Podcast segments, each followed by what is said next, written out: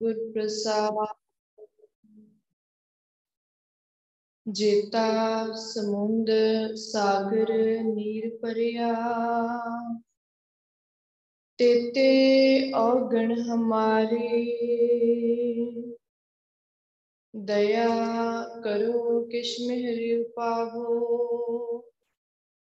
ਡੁੱਬਦੇ ਪੱਥਰ ਤਾਰੇ। ਕਿਰਪਾ ਕਰੋ ਦੀਨ ਕੇ ਦਾਤੇ। ਮੇਰਾ ਗੁਣ ਅਵਗੁਣ ਨਾ ਵਿਚਾਰੂ ਕੋਈ। ਮਾਟੀ ਕਾ ਕਿਆ ਤੋ ਪੈ ਸੁਆਮੀ। ਮਾਨਸ ਕੀ ਗਤ ਇਹੀ जो हमरी विद होती मेरे सतगुरा साबिद तुम हर जानो आपे हम रुलते फिरते कोई बात न पूछता गुर सतगुर संग कीरे हम थापे ਸੋ ਕਹੋ, ਟਲ ਗੁਰ ਸੇਵੀਐ, ਅਹਨਸ ਸਹਿਜ ਸੁਪਾਏ। ਦਰਸ਼ਨ ਪਰਸੈ ਗੁਰੂ ਕੈ, ਜਨਮ ਮਰਨ ਦੁਖ ਜਾਏ। ਦਰਸ਼ਨ ਪਰਸੈ ਗੁਰੂ ਕੈ ਜਨਮ ਮਰਨ ਦੁਖ ਜਾਏ। ਤਨ ਵਾਹਿਗੁਰੂ ਸਾਹਿਬ ਜੀ, ਇੱਕ ਓੰਕਾਰ ਸਤਿਗੁਰ ਪ੍ਰਸਾਦ, ਰਾਗ ਆਸਾ ਮਹਿਲਾ ਪੰਜਵਾਂ, ਘਰ ਬਾਰਵਾਂ। ਰਾਗ ਆਸਾ ਮਹਿਲਾ ਪੰਜਵਾਂ, ਘਰ ਸਤਾਰਵਾਂ ਆਸਾ ਵਰੀ ਗੋਬਿੰਦ ਗੋਬਿੰਦ ਕਰ ਹਾਂ। ਹਰ ਹਰ ਮਨ ਪਿਆਰ ਹਾਂ। ਗੁਰ ਕਹਿਆ, ਸੋ ਚਿਤ ਧਰ ਹਾਂ। ਅਨ ਸਿਓ ਤੋਰ ਪੇਰ ਹਾਂ। ਐਸੇ ਲਾਲਨ ਪਾਇਓਰੀ ਸਖੀ। ਗੋਬਿੰਦ ਗੋਬਿੰਦ ਕਰ ਹਾਂ। ਹਰ ਹਰ ਮਨ ਪਿਆਰ ਹਾਂ। ਗੁਰ ਕਹਿਆ, ਸੋ ਚਿਤ ਧਰ ਹਾਂ। ਅਨਸਿਉ ਤੋਰ ਪੇਰ ਹਾਂ। ਐਸੇ ਲਾਲਨ ਪਾਇਓ ਰੀ ਸਖੀ ਰਹਾਉ ਵਾਹਿਗੁਰੂ ਜੀ ਕਾ ਖਾਲਸਾ, ਵਾਹਿਗੁਰੂ ਜੀ ਕੀ ਫਤਿਹ। ਚਵਰ ਸ਼ਤਰ ਤਖਤ ਦੇ ਮਾਲਕ, ਜਾਗਦੀ ਜੋਤ ਜੁਗੋ ਜੁਗ ਅਟਲ, ਬਾਣੀ ਦੇ ਬੋਹਿਤ ਕਲਯੁਗ ਦੇ ਤਾਰਨਹਾਰ ਕਰੋੜਾਂ ਬ੍ਰਹਮੰਡਾਂ ਦੇ ਮਾਲਕ, ਦਸਾਂ ਹੀ ਪਾਤਸ਼ਾਹਾਂ ਦੀ ਆਤਮਕ ਜੋਤ ਤਨ ਤਨ ਤਨ ਸਾਹਿਬ ਸ੍ਰੀ ਗੁਰੂ ਗ੍ਰੰਥ ਸਾਹਿਬ ਜੀ ਨੇ ਸਾਡੇ ਸਭ ਤੇ ਇੱਕ ਵਾਰ ਫਿਰ ਆਪਣੀ ਅਪਾਰ ਬਖਸ਼ਿਸ਼, ਮਿਹਰਾਮਤ ਕੀਤੀ ਹੈ। ਗੁਰੂ ਪਾਤਸ਼ਾਹ ਜੀ ਨੇ ਆਪ ਹੀ ਕਿਰਪਾ ਕਰਕੇ ਸਾਡੇ ਤੇ ਤਰੁੱਟ ਕੇ ਮਿਹਰ ਕਰਕੇ ਸਾਨੂੰ ਸਾਰਿਆਂ ਨੂੰ ਸੰਗਤ ਬਖਸ਼ੀ, ਸੰਗਤ ਵਿੱਚ ਬਿਠਾ ਕੇ ਆਪਣਾ ਪਾਵਨ ਪਵਿੱਤਰ ਨਾਮ ਜਪਵਾਇਆ, ਸੁਰਤੀ ਲਗਵਾਈ, ਸੰਗਤ ਦੀ ਚਰਨ ਧੂੜ ਬਖਸ਼ੀ। ਤੇ ਹੁਣ ਇਨਾ ਹੀ ਬਖਸ਼ਿਸ਼ਾਂ ਦੇ ਤਹਿਤ ਅੱਜ ਸਾਨੂੰ ਧੰਨ ਸ਼੍ਰੀ ਗੁਰੂ ਗ੍ਰੰਥ ਸਾਹਿਬ ਜੀ ਬਾਣੀ ਦੇ ਵਿਚਾਰ ਦੇ ਨਾਲ ਜੋੜਨ ਜਾ ਰਹੇ ਨੇ ਸਭ ਤੋਂ ਪਹਿਲਾਂ ਆਪਾਂ ਧੰਨ ਸ਼੍ਰੀ ਗੁਰੂ ਗ੍ਰੰਥ ਸਾਹਿਬ ਜੀ ਦਾ ਸ਼ੁਕਰ ਕਰੀਏ ਕਿ ਗੁਰੂ ਪਾਤਸ਼ਾਹ ਆਪ ਜੀ ਦਾ ਕੁਟਾਨ ਕੁਟ ਸ਼ੁਕਰਾਨਾ ਆ ਕਿ ਤੁਸੀਂ ਸਾਡੇ ਸਭ ਤੇ ਇੰਨੀ ਬਖਸ਼ਿਸ਼ ਕੀਤੀ ਆ, ਇੰਨੀ ਕਿਰਪਾ ਕੀਤੀ ਆ, ਇੰਨੀ ਮਿਹਰ ਕਰ ਰਹੇ ਆ, ਇੰਨੀ ਉੱਚੀ, ਇੰਨੀ ਪਾਵਨ, ਪਵਿੱਤਰ ਸੰਗਤ ਵਿੱਚ ਬੈਠਣ ਦਾ ਸਾਨੂੰ ਮੌਕਾ ਬਖਸ਼ਿਆ ਆ, ਆਪਣੀ ਗੋਦ ਦਾ ਨਿਗ ਮਾਣਨ ਦਾ ਮੌਕਾ ਦਿੱਤਾ ਆ। ਸਾਡੇ ਕਰਮ, ਸਾਡੇ ਔਗਣ ਬਹੁਤ ਭੈੜੇ ਆ, ਬਹੁਤ ਨੀਚ ਆ। ਪਰ ਫਿਰ ਵੀ ਵੈਗਰੂ ਸਾਡੇ ਔਗਣਾਂ ਨੂੰ, ਸਾਡੀਆਂ ਗਲਤੀਆਂ ਨੂੰ, ਸਾਡੇ ਪਾਪਾਂ ਨੂੰ ਇਗਨੋਰ ਕਰਕੇ, ਪਿੱਛੇ ਰੱਖ ਕੇ ਸਾਨੂੰ ਆਪਣੀ ਇੰਨੀ ਉੱਚੀ ਗੋਦ ਦੇ ਵਿੱਚ ਬਿਠਾਇਆ ਆ, ਸੰਗਤ ਵਿੱਚ ਬਿਠਾਇਆ ਆ। ਸੋ ਅਸੀਂ ਜਿੰਨਾ ਵੀ ਸ਼ੁਕਰ ਗੁਰੂ ਪਾਤਸ਼ਾਹ ਦਾ, ਜਿੰਨਾ ਵੀ ਸ਼ੁਕਰ ਕਰੀਏ ਉਨਾ ਹੀ ਥੋੜਾ ਆ। ਭਾਵੇਂ ਸਾਨੂੰ ਕਰੋੜਾਂ ਜਨਮ ਮਿਲ ਜਾਣ, ਕਰੋੜਾਂ ਜੀਵਾਂ ਮਿਲ ਜਾਣ, ਜਿਵੇਂ ਗੁਰੂ ਪਾਤਸ਼ਾਹ ਨੇ ਬਾਣੀ ਵਿੱਚ ਵੀ ਲਿਖਿਆ ਹੈ ਨਾ, ਕਿ ਜਿੰਨਾ ਵੀ ਸ਼ੁਕਰ, ਸਾਰੀ ਉਮਰ ਲੱਗੇ ਰਹੀਏ ਨਾ ਸ਼ੁਕਰ ਕਰਨ ਤੇ। ਜੋ ਕੁਝ ਵੈਗੁਰੂ ਨੇ ਸਾਡੀ ਝੋਲੀ ਵਿੱਚ ਪਾਇਆ ਹੈ ਨਾ, ਅਸੀਂ ਫਿਰ ਵੀ ਵੈਗੁਰੂ ਦੀਆਂ ਉਹਨਾਂ ਦਿੱਤੀਆਂ ਹੋਈਆਂ ਦਾਤਾਂ ਦਾ ਸ਼ੁਕਰ ਨਹੀਂ ਕਰ ਸਕਦੇ। ਪਰ ਫਿਰ ਵੀ ਵੈਗੁਰੂ ਅੱਗੇ ਗੁਰੂ ਪਾਤਸ਼ਾਹ ਅੱਗੇ ਇਹੀ ਅਰਦਾਸ ਕਰਨੀ ਆ ਕਿ ਗੁਰੂ ਸਾਹਿਬ ਜੀ ਕਿਰਪਾ ਕਰਕੇ ਜਿਹੜੀਆਂ ਦਾਤਾਂ, ਜਿਹੜੀਆਂ ਬਖਸ਼ਿਸ਼ਾਂ ਤੁਸੀਂ ਅੱਜ ਮੇਰੀ ਝੋਲੀ ਵਿੱਚ ਪਾਈਆਂ ਆ ਨਾ, ਇਹ ਹਮੇਸ਼ਾ ਇਸੇ ਤਰੀਕੇ ਨਾਲ ਮੇਰੀ ਝੋਲੀ ਵਿੱਚ ਪਾ ਕੇ ਰੱਖਣੀਆਂ ਮੈਂ ਹਮੇਸ਼ਾ ਰਹਿੰਦੇ ਸਵਾਸ ਤੱਕ, ਅਖੀਰਲੇ ਸਵਾਸ ਤੱਕ ਤੁਹਾਡੀਆਂ ਇਹਨਾਂ ਦਾਤਾਂ ਦੀ, ਤੁਹਾਡੀਆਂ ਇਹਨਾਂ ਬਖਸ਼ਿਸ਼ਾਂ ਦਾ ਆਨੰਦ ਮਾਣ ਸਕਾਂ। ਸੋ ਗੁਰੂ ਪਾਤਸ਼ਾਹ ਦਾ ਬਹੁਤ ਸ਼ੁਕਰਾਨਾ ਹੈ। ਗੁਰੂ ਸਾਹਿਬ ਜੀ ਨੇ ਸਾਨੂੰ ਸੰਗਤ ਬਖਸ਼ੀ ਆ, ਸਿਮਰਨ ਕਰਵਾਇਆ ਹੈ ਸੋ ਹੁਣ ਬਾਣੀ ਦੀ ਵਿਚਾਰ ਦਾ ਟਾਈਮ ਹੋਇਆ ਹੈ ਤੇ ਗੁਰੂ ਪਾਤਸ਼ਾਹ ਸਾਨੂੰ ਬਾਣੀ ਦੀ ਵਿਚਾਰ ਦੇ ਨਾਲ ਜੋੜਨ ਜਾ ਰਹੇ ਨੇ। ਜਿਹੜਾ ਸ਼ਬਦ ਧੰਨ ਸ਼੍ਰੀ ਗੁਰੂ ਗ੍ਰੰਥ ਸਾਹਿਬ ਜੀ ਨੇ ਲੜੀਵਾਰ ਵਿਚਾਰ ਦੇ ਤਹਿਤ ਅੱਜ ਸਾਨੂੰ ਬਾਣੀ ਦੀ ਵਿਚਾਰ ਦੇ ਲਈ ਬਖਸ਼ਿਸ਼ ਕੀਤਾ ਆ, ਇਹ ਸ਼ਬਦ ਆਸਾ ਰਾਗ ਦੇ ਅੰਦਰ ਪੰਜਵੇਂ ਪਾਤਸ਼ਾਹ ਧੰਨ ਧੰਨ ਸ਼੍ਰੀ ਗੁਰੂ ਅਰਜਨ ਦੇਵ ਜੀ ਦੀ ਰਸਨਾ ਦੁਆਰਾ ਉਚਾਰਿਤ ਕੀਤਾ ਗਿਆ ਸ਼ਬਦ ਆ। ਅਤੇ ਧੰਨ ਧੰਨ ਧੰਨ ਸਾਹਿਬ ਸ੍ਰੀ ਗੁਰੂ ਗ੍ਰੰਥ ਸਾਹਿਬ ਜੀ ਦੇ ਪਾਵਨ ਪਵਿੱਤਰ ਅੰਗ 409 ਪਰਸਪਾਇਮਾਨ ਸੁਰਾਗੀ ਸਿੰਘਾਂ ਨੂੰ 17ਵੇਂ ਘਰ ਵਿੱਚ ਗਾਉਣ ਦੀ ਹਦਾਇਤ ਆ। ਸ਼ਬਦ ਦੀ ਸ਼ੁਰੂਆਤ ਵਿੱਚ ਛੋਟੇ ਰੂਪ ਵਿੱਚ ਮੂਲ ਮੰਤਰ ਉਚਾਰਨ ਕੀਤਾ ਆ। ਸੋ ਇੱਕ ਓੰਕਾਰ ਸਤ ਗੁਰ ਪ੍ਰਸਾਦ। ਗੁਰੂ ਸਾਹਿਬ ਜੀ, ਗੁਰੂ ਸਾਹਿਬ ਜੀ ਕਹਿੰਦੇ, ਇੱਕ ਓੰਕਾਰ। ਕਿ ਉਹ ਵੈਗੁਰੂ ਏਕਾ, ਇੱਕ ਰਾਸਾ ਸਰਬ ਵਿਆਪਕਾ, ਸਤ ਗੁਰ ਪ੍ਰਸਾਦ। ਵੈਗੁਰੂ ਸੱਚਾ ਆ, ਸਦੀਵੀ ਆ, ਤੇ ਇੰਨੀਆਂ ਬਖਸ਼ਿਸ਼ਾਂ ਵਾਲਾ, ਇੰਨੇ ਗੁਣਾ ਵਾਲਾ ਵੈਗੁਰੂ ਸਿਰਫ ਤੇ ਸਿਰਫ ਸਾਨੂੰ ਧੰਨ ਸ਼੍ਰੀ ਗੁਰੂ ਗ੍ਰੰਥ ਸਾਹਿਬ ਜੀ ਦੀ ਬਖਸ਼ਿਸ਼ ਦੇ ਨਾਲ ਹੀ ਮਿਲ ਸਕਦਾ ਹੈ ਸੋ ਸ਼ਬਦ ਦੀ ਸ਼ੁਰੂਆਤ ਵਾਲੀ ਤੁਕ ਹੀ ਰਹਾਉ ਦੀ ਤੁਕ ਆ। ਰਹਾਉ ਦੀ ਤੁਕ ਵਿੱਚ ਗੁਰੂ ਸਾਹਿਬ ਜੀ ਕੀ ਕਹਿ ਰਹੇ ਆ?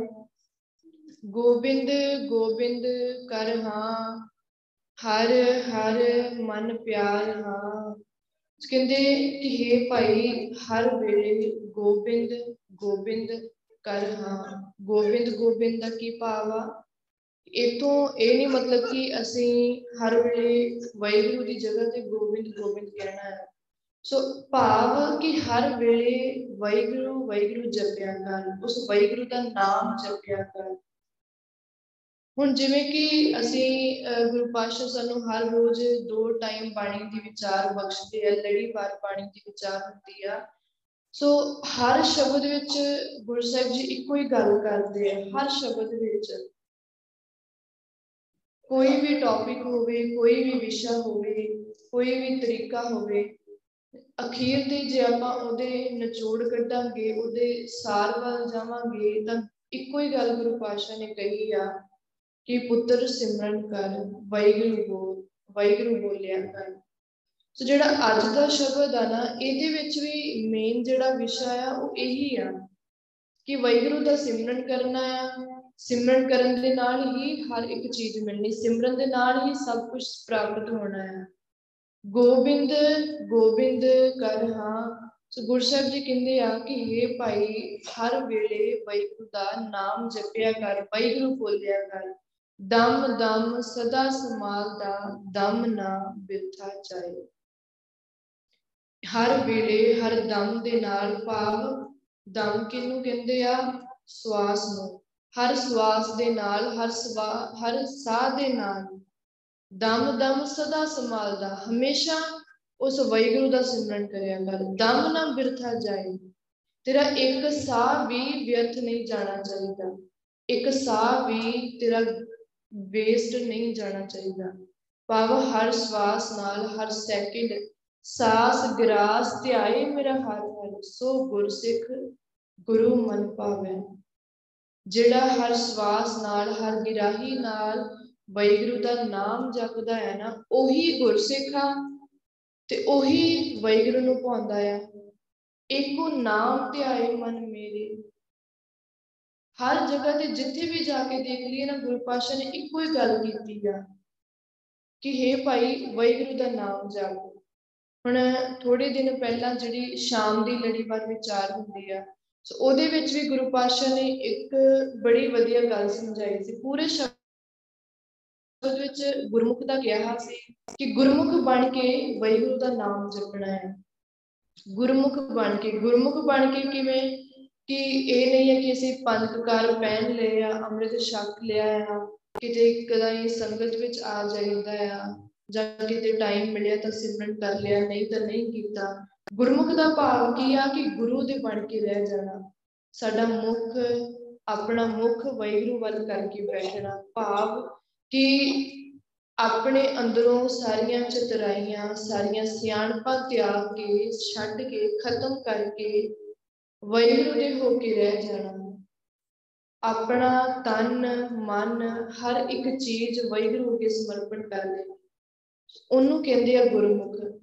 ਗੁਰੂ ਪਾਸ਼ਾ ਨੇ ਸਮਝਾਇਆ ਸੀ ਕਿ ਗੁਰਮੁਖ ਮਨ ਮੇਰੇ ਨਾਮ ਸਮਾਨ ਕਿ ਹੈ ਮੇਰੇ ਮਨ, ਗੁਰਮੁਖ ਬਣ ਕੇ ਵੈਗੁਰੂ ਦਾ ਨਾਮ ਜਪਿਆ ਕਰ। ਕਿਉਂ? ਕਿਉਂਕਿ ਵੈਗੁਰੂ ਦੇ ਨਾਮ ਨੇ ਹੀ ਤੇਰਾ ਸਾਥ ਦੇਣਾ ਹੈ। ਸਦਾ ਨਿਭੈ ਚੱਲੇ ਤੇਰੇ ਨਾਲ।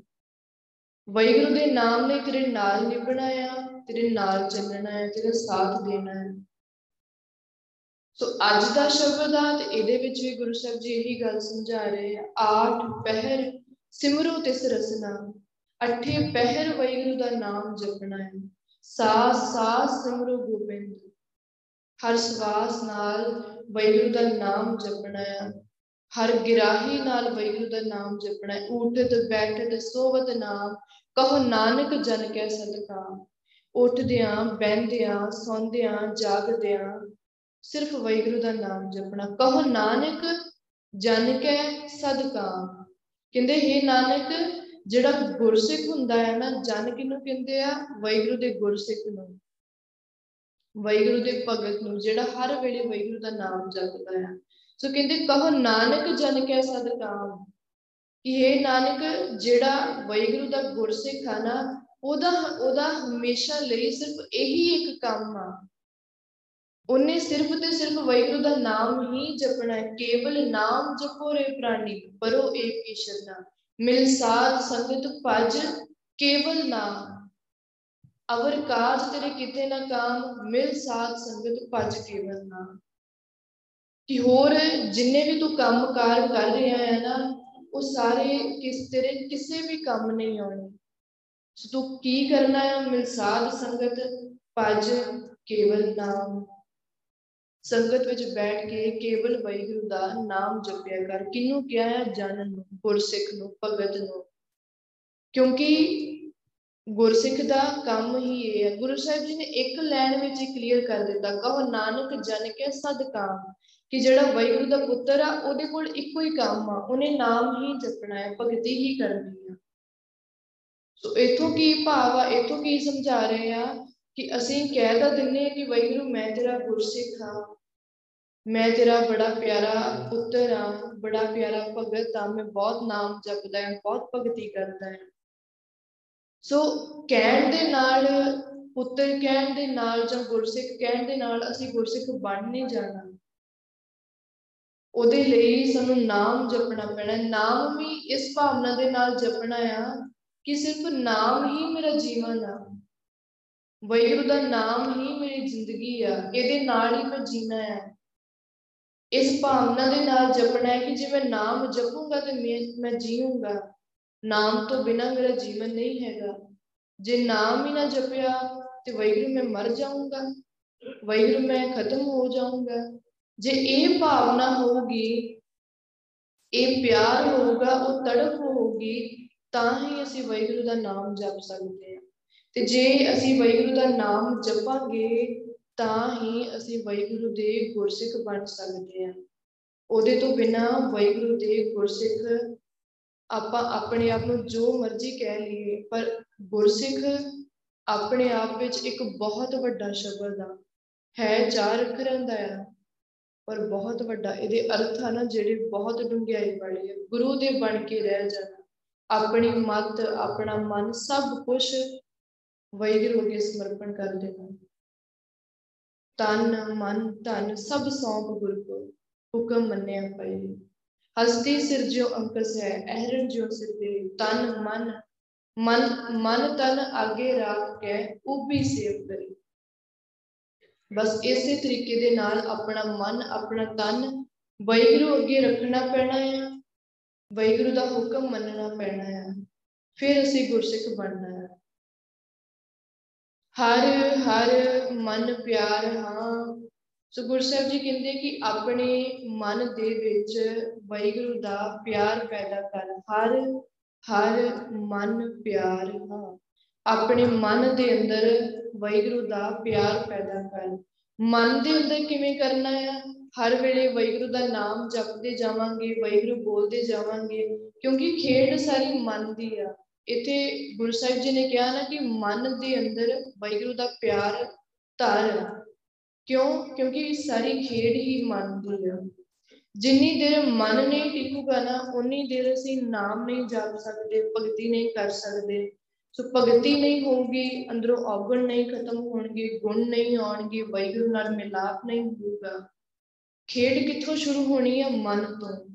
ਜਦੋਂ ਸਾਡਾ ਮਨ ਟਿਕਣਾ ਸ਼ੁਰੂ ਹੋ ਗਿਆ ਨਾ ਸਾਰੀ ਖੇਡ ਬਦਲਣੀ ਸ਼ੁਰੂ ਹੋ ਜਾਣੀ ਹੈ ਇਸੇ ਕਰਕੇ ਗੁਰੂ ਸਾਹਿਬ ਜੀ ਨੇ ਕਿਹਾ, ਹਰ ਹਰ ਮਨ ਪਿਆਰ ਹਾਂ ਕਿ हे ਭਾਈ, ਆਪਣੇ ਮਨ ਦੇ ਅੰਦਰ ਵੈਗੁਰੂ ਦਾ ਪਿਆਰ ਪੈਦਾ ਕਰ।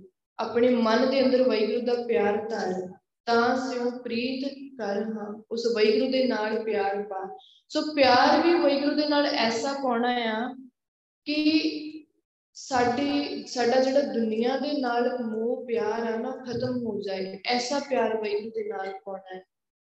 ਸਾਚੀ ਪ੍ਰੀਤ, ਹਮ ਤੁਮ ਸਿਓ ਜੋਰੀ। ਤੁਮ ਸਿਓ ਜੋਰ, ਅਵਰ ਸਿਓ ਤੋਰ। ਵੈਗੁਰੂ ਦੇ ਨਾਲ ਐਸਾ ਪਿਆਰ ਪਾਉਣਾ ਆ ਕਿ ਸਾਡੀ ਜਿਹੜੀ, ਸਾਡਾ ਪਰਿਵਾਰ ਦੇ ਨਾਲ ਮੋਹ ਆ, ਪਰਿਵਾਰ ਦੇ ਨਾਲ ਪਿਆਰ ਆ, ਉਹ ਸਭ ਖਤਮ ਹੋ ਜਾਏ। ਗੁਰ ਪਰਮੇਸ਼ਰ ਪੂਜੇ ਹੈ, ਮਨ, ਤਨ ਲਾਏ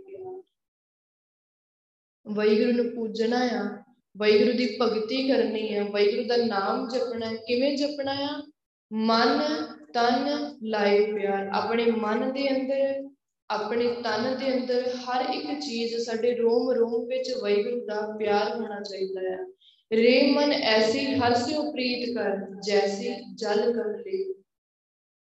ਸਾਡਾ ਇਵੇਂ ਦਾ ਪਿਆਰ ਹੋਵੇ ਜਿਵੇਂ ਜਲ ਦਾ ਕਮਲ ਦੇ ਫੁੱਲ ਦੇ ਨਾਲ ਪਾਣੀ ਦਾ ਪਿਆਰ ਹੁੰਦਾ ਹੈ ਨਾ, ਕਮਲ ਦਾ ਫੁੱਲ ਆ, ਉਹ ਪਾਣੀ ਦੇ ਵਿੱਚ ਹੀ ਰਹਿੰਦਾ ਆ। ਪਾਣੀ ਤੋਂ ਬਾਹਰ ਕੱਢ ਕੇ ਰੱਖ ਦਈਏ ਤਾਂ ਉਹ ਖਤਮ ਹੋ ਜਾਣਾ ਹੈ। ਉਹਦੀ ਜ਼ਿੰਦਗੀ ਨਹੀਂ ਹੈਗੀ, ਪਾਣੀ ਦੇ ਵਿੱਚ ਹੀ ਜੀਵਨ ਮਛਲੀ ਦਾ ਆ, ਉਹਦਾ ਕਿੰਨਾ ਪਿਆਰ ਹੁੰਦਾ ਹੈ ਪਾਣੀ ਦੇ ਨਾਲ। ਉਹ ਪਾਣੀ ਤੋਂ ਬਿਨਾਂ ਤੜਪਦੀ ਆ। ਸੋ ਇਦਾਂ ਦੀਆਂ ਬਹੁਤ ਉਦਾਹਰਨਾਂ ਦਿੱਤੀਆਂ ਹੈ ਗੁਰੂ ਪਾਸ਼ਾ ਨੇ। ਰੇ, ਮਨ, ਐਸੀ ਹਰਸਿਓ ਪ੍ਰੀਤ ਕਰ। ਜੈਸੀ ਜਦ ਦੁੱਧ ਹੋਏ ਜਿਵੇਂ ਦੀ ਪਾਣੀ ਦੀ ਦੁੱਧ ਨਾਲ ਹੁੰਦੀ ਹੈ ਨਾ, ਦੁੱਧ ਨੂੰ ਪਾਣੀ ਵਿੱਚ ਮਿਕਸ ਕਰ ਦਈਏ ਫਿਰ ਆਪਾਂ ਉਹਨਾਂ ਦੋਨਾਂ ਨੂੰ ਅਲੱਗ ਕਰ ਸਕਦੇ ਹਾਂ, ਦੁੱਧ ਨੂੰ ਤੇ ਪਾਣੀ ਨੂੰ ਨਹੀਂ ਕਰ ਸਕਦੇ। ਰੇਮਨ ਐਸੀ ਹਰਸਿਓ ਪ੍ਰੀਤ ਕਰ, ਜੈਸੀ ਚਾਤਰਿਕ ਮੇ ਜਿਵੇਂ ਇੱਕ ਪਪੀਹੇ ਦੀ ਸਵੰਤੀ ਬੂੰਦ ਦੇ ਲਈ, ਇੱਕ ਪਾਣੀ ਦੀ ਬੂੰਦ ਦੇ ਲਈ ਜਿਹੜੀ ਪ੍ਰੀਤ ਹੁੰਦੀ ਹੈ ਨਾ, ਉਹਦੇ ਲਈ ਉਹ ਤੜਫਦਾ ਰਹਿੰਦਾ ਹੈ ਕਿ ਕਿਹੜੇ ਵੇਲੇ ਮੇਰੇ ਮੂੰਹ ਦੇ ਵਿੱਚ ਪਾਣੀ ਦੀ ਬੂੰਦ ਪੈ ਜਾਏ। ਇਵੇਂ ਦੀ ਪ੍ਰੀਤ ਵੈਗੁਰੂ ਦੇ ਨਾਲ ਪਾਉਣੀ ਹੈ ਇਵੇਂ ਦਾ ਪਿਆਰ ਵੈਗੁਰੂ ਦੇ ਨਾਲ ਪਾਉਣਾ ਆ ਕਿ ਕਦੀ ਵੀ ਅਸੀਂ ਵੈਗੁਰੂ ਤੋਂ ਦੂਰ ਨਾ ਹੋ ਸਕੀ ਕਦੀ ਵੀ ਅਸੀਂ ਸੋਚ ਵੀ ਨਾ ਸਕੀਏ। ਜਿਵੇਂ ਇੱਕ ਮਛਲੀ ਹੈ ਨਾ, ਉਹ ਪਾਣੀ ਤੋਂ ਦੂਰ ਰਹਿਣ ਬਾਰੇ ਤਾਂ ਸੋਚ ਵੀ ਨਹੀਂ ਸਕਦੀ।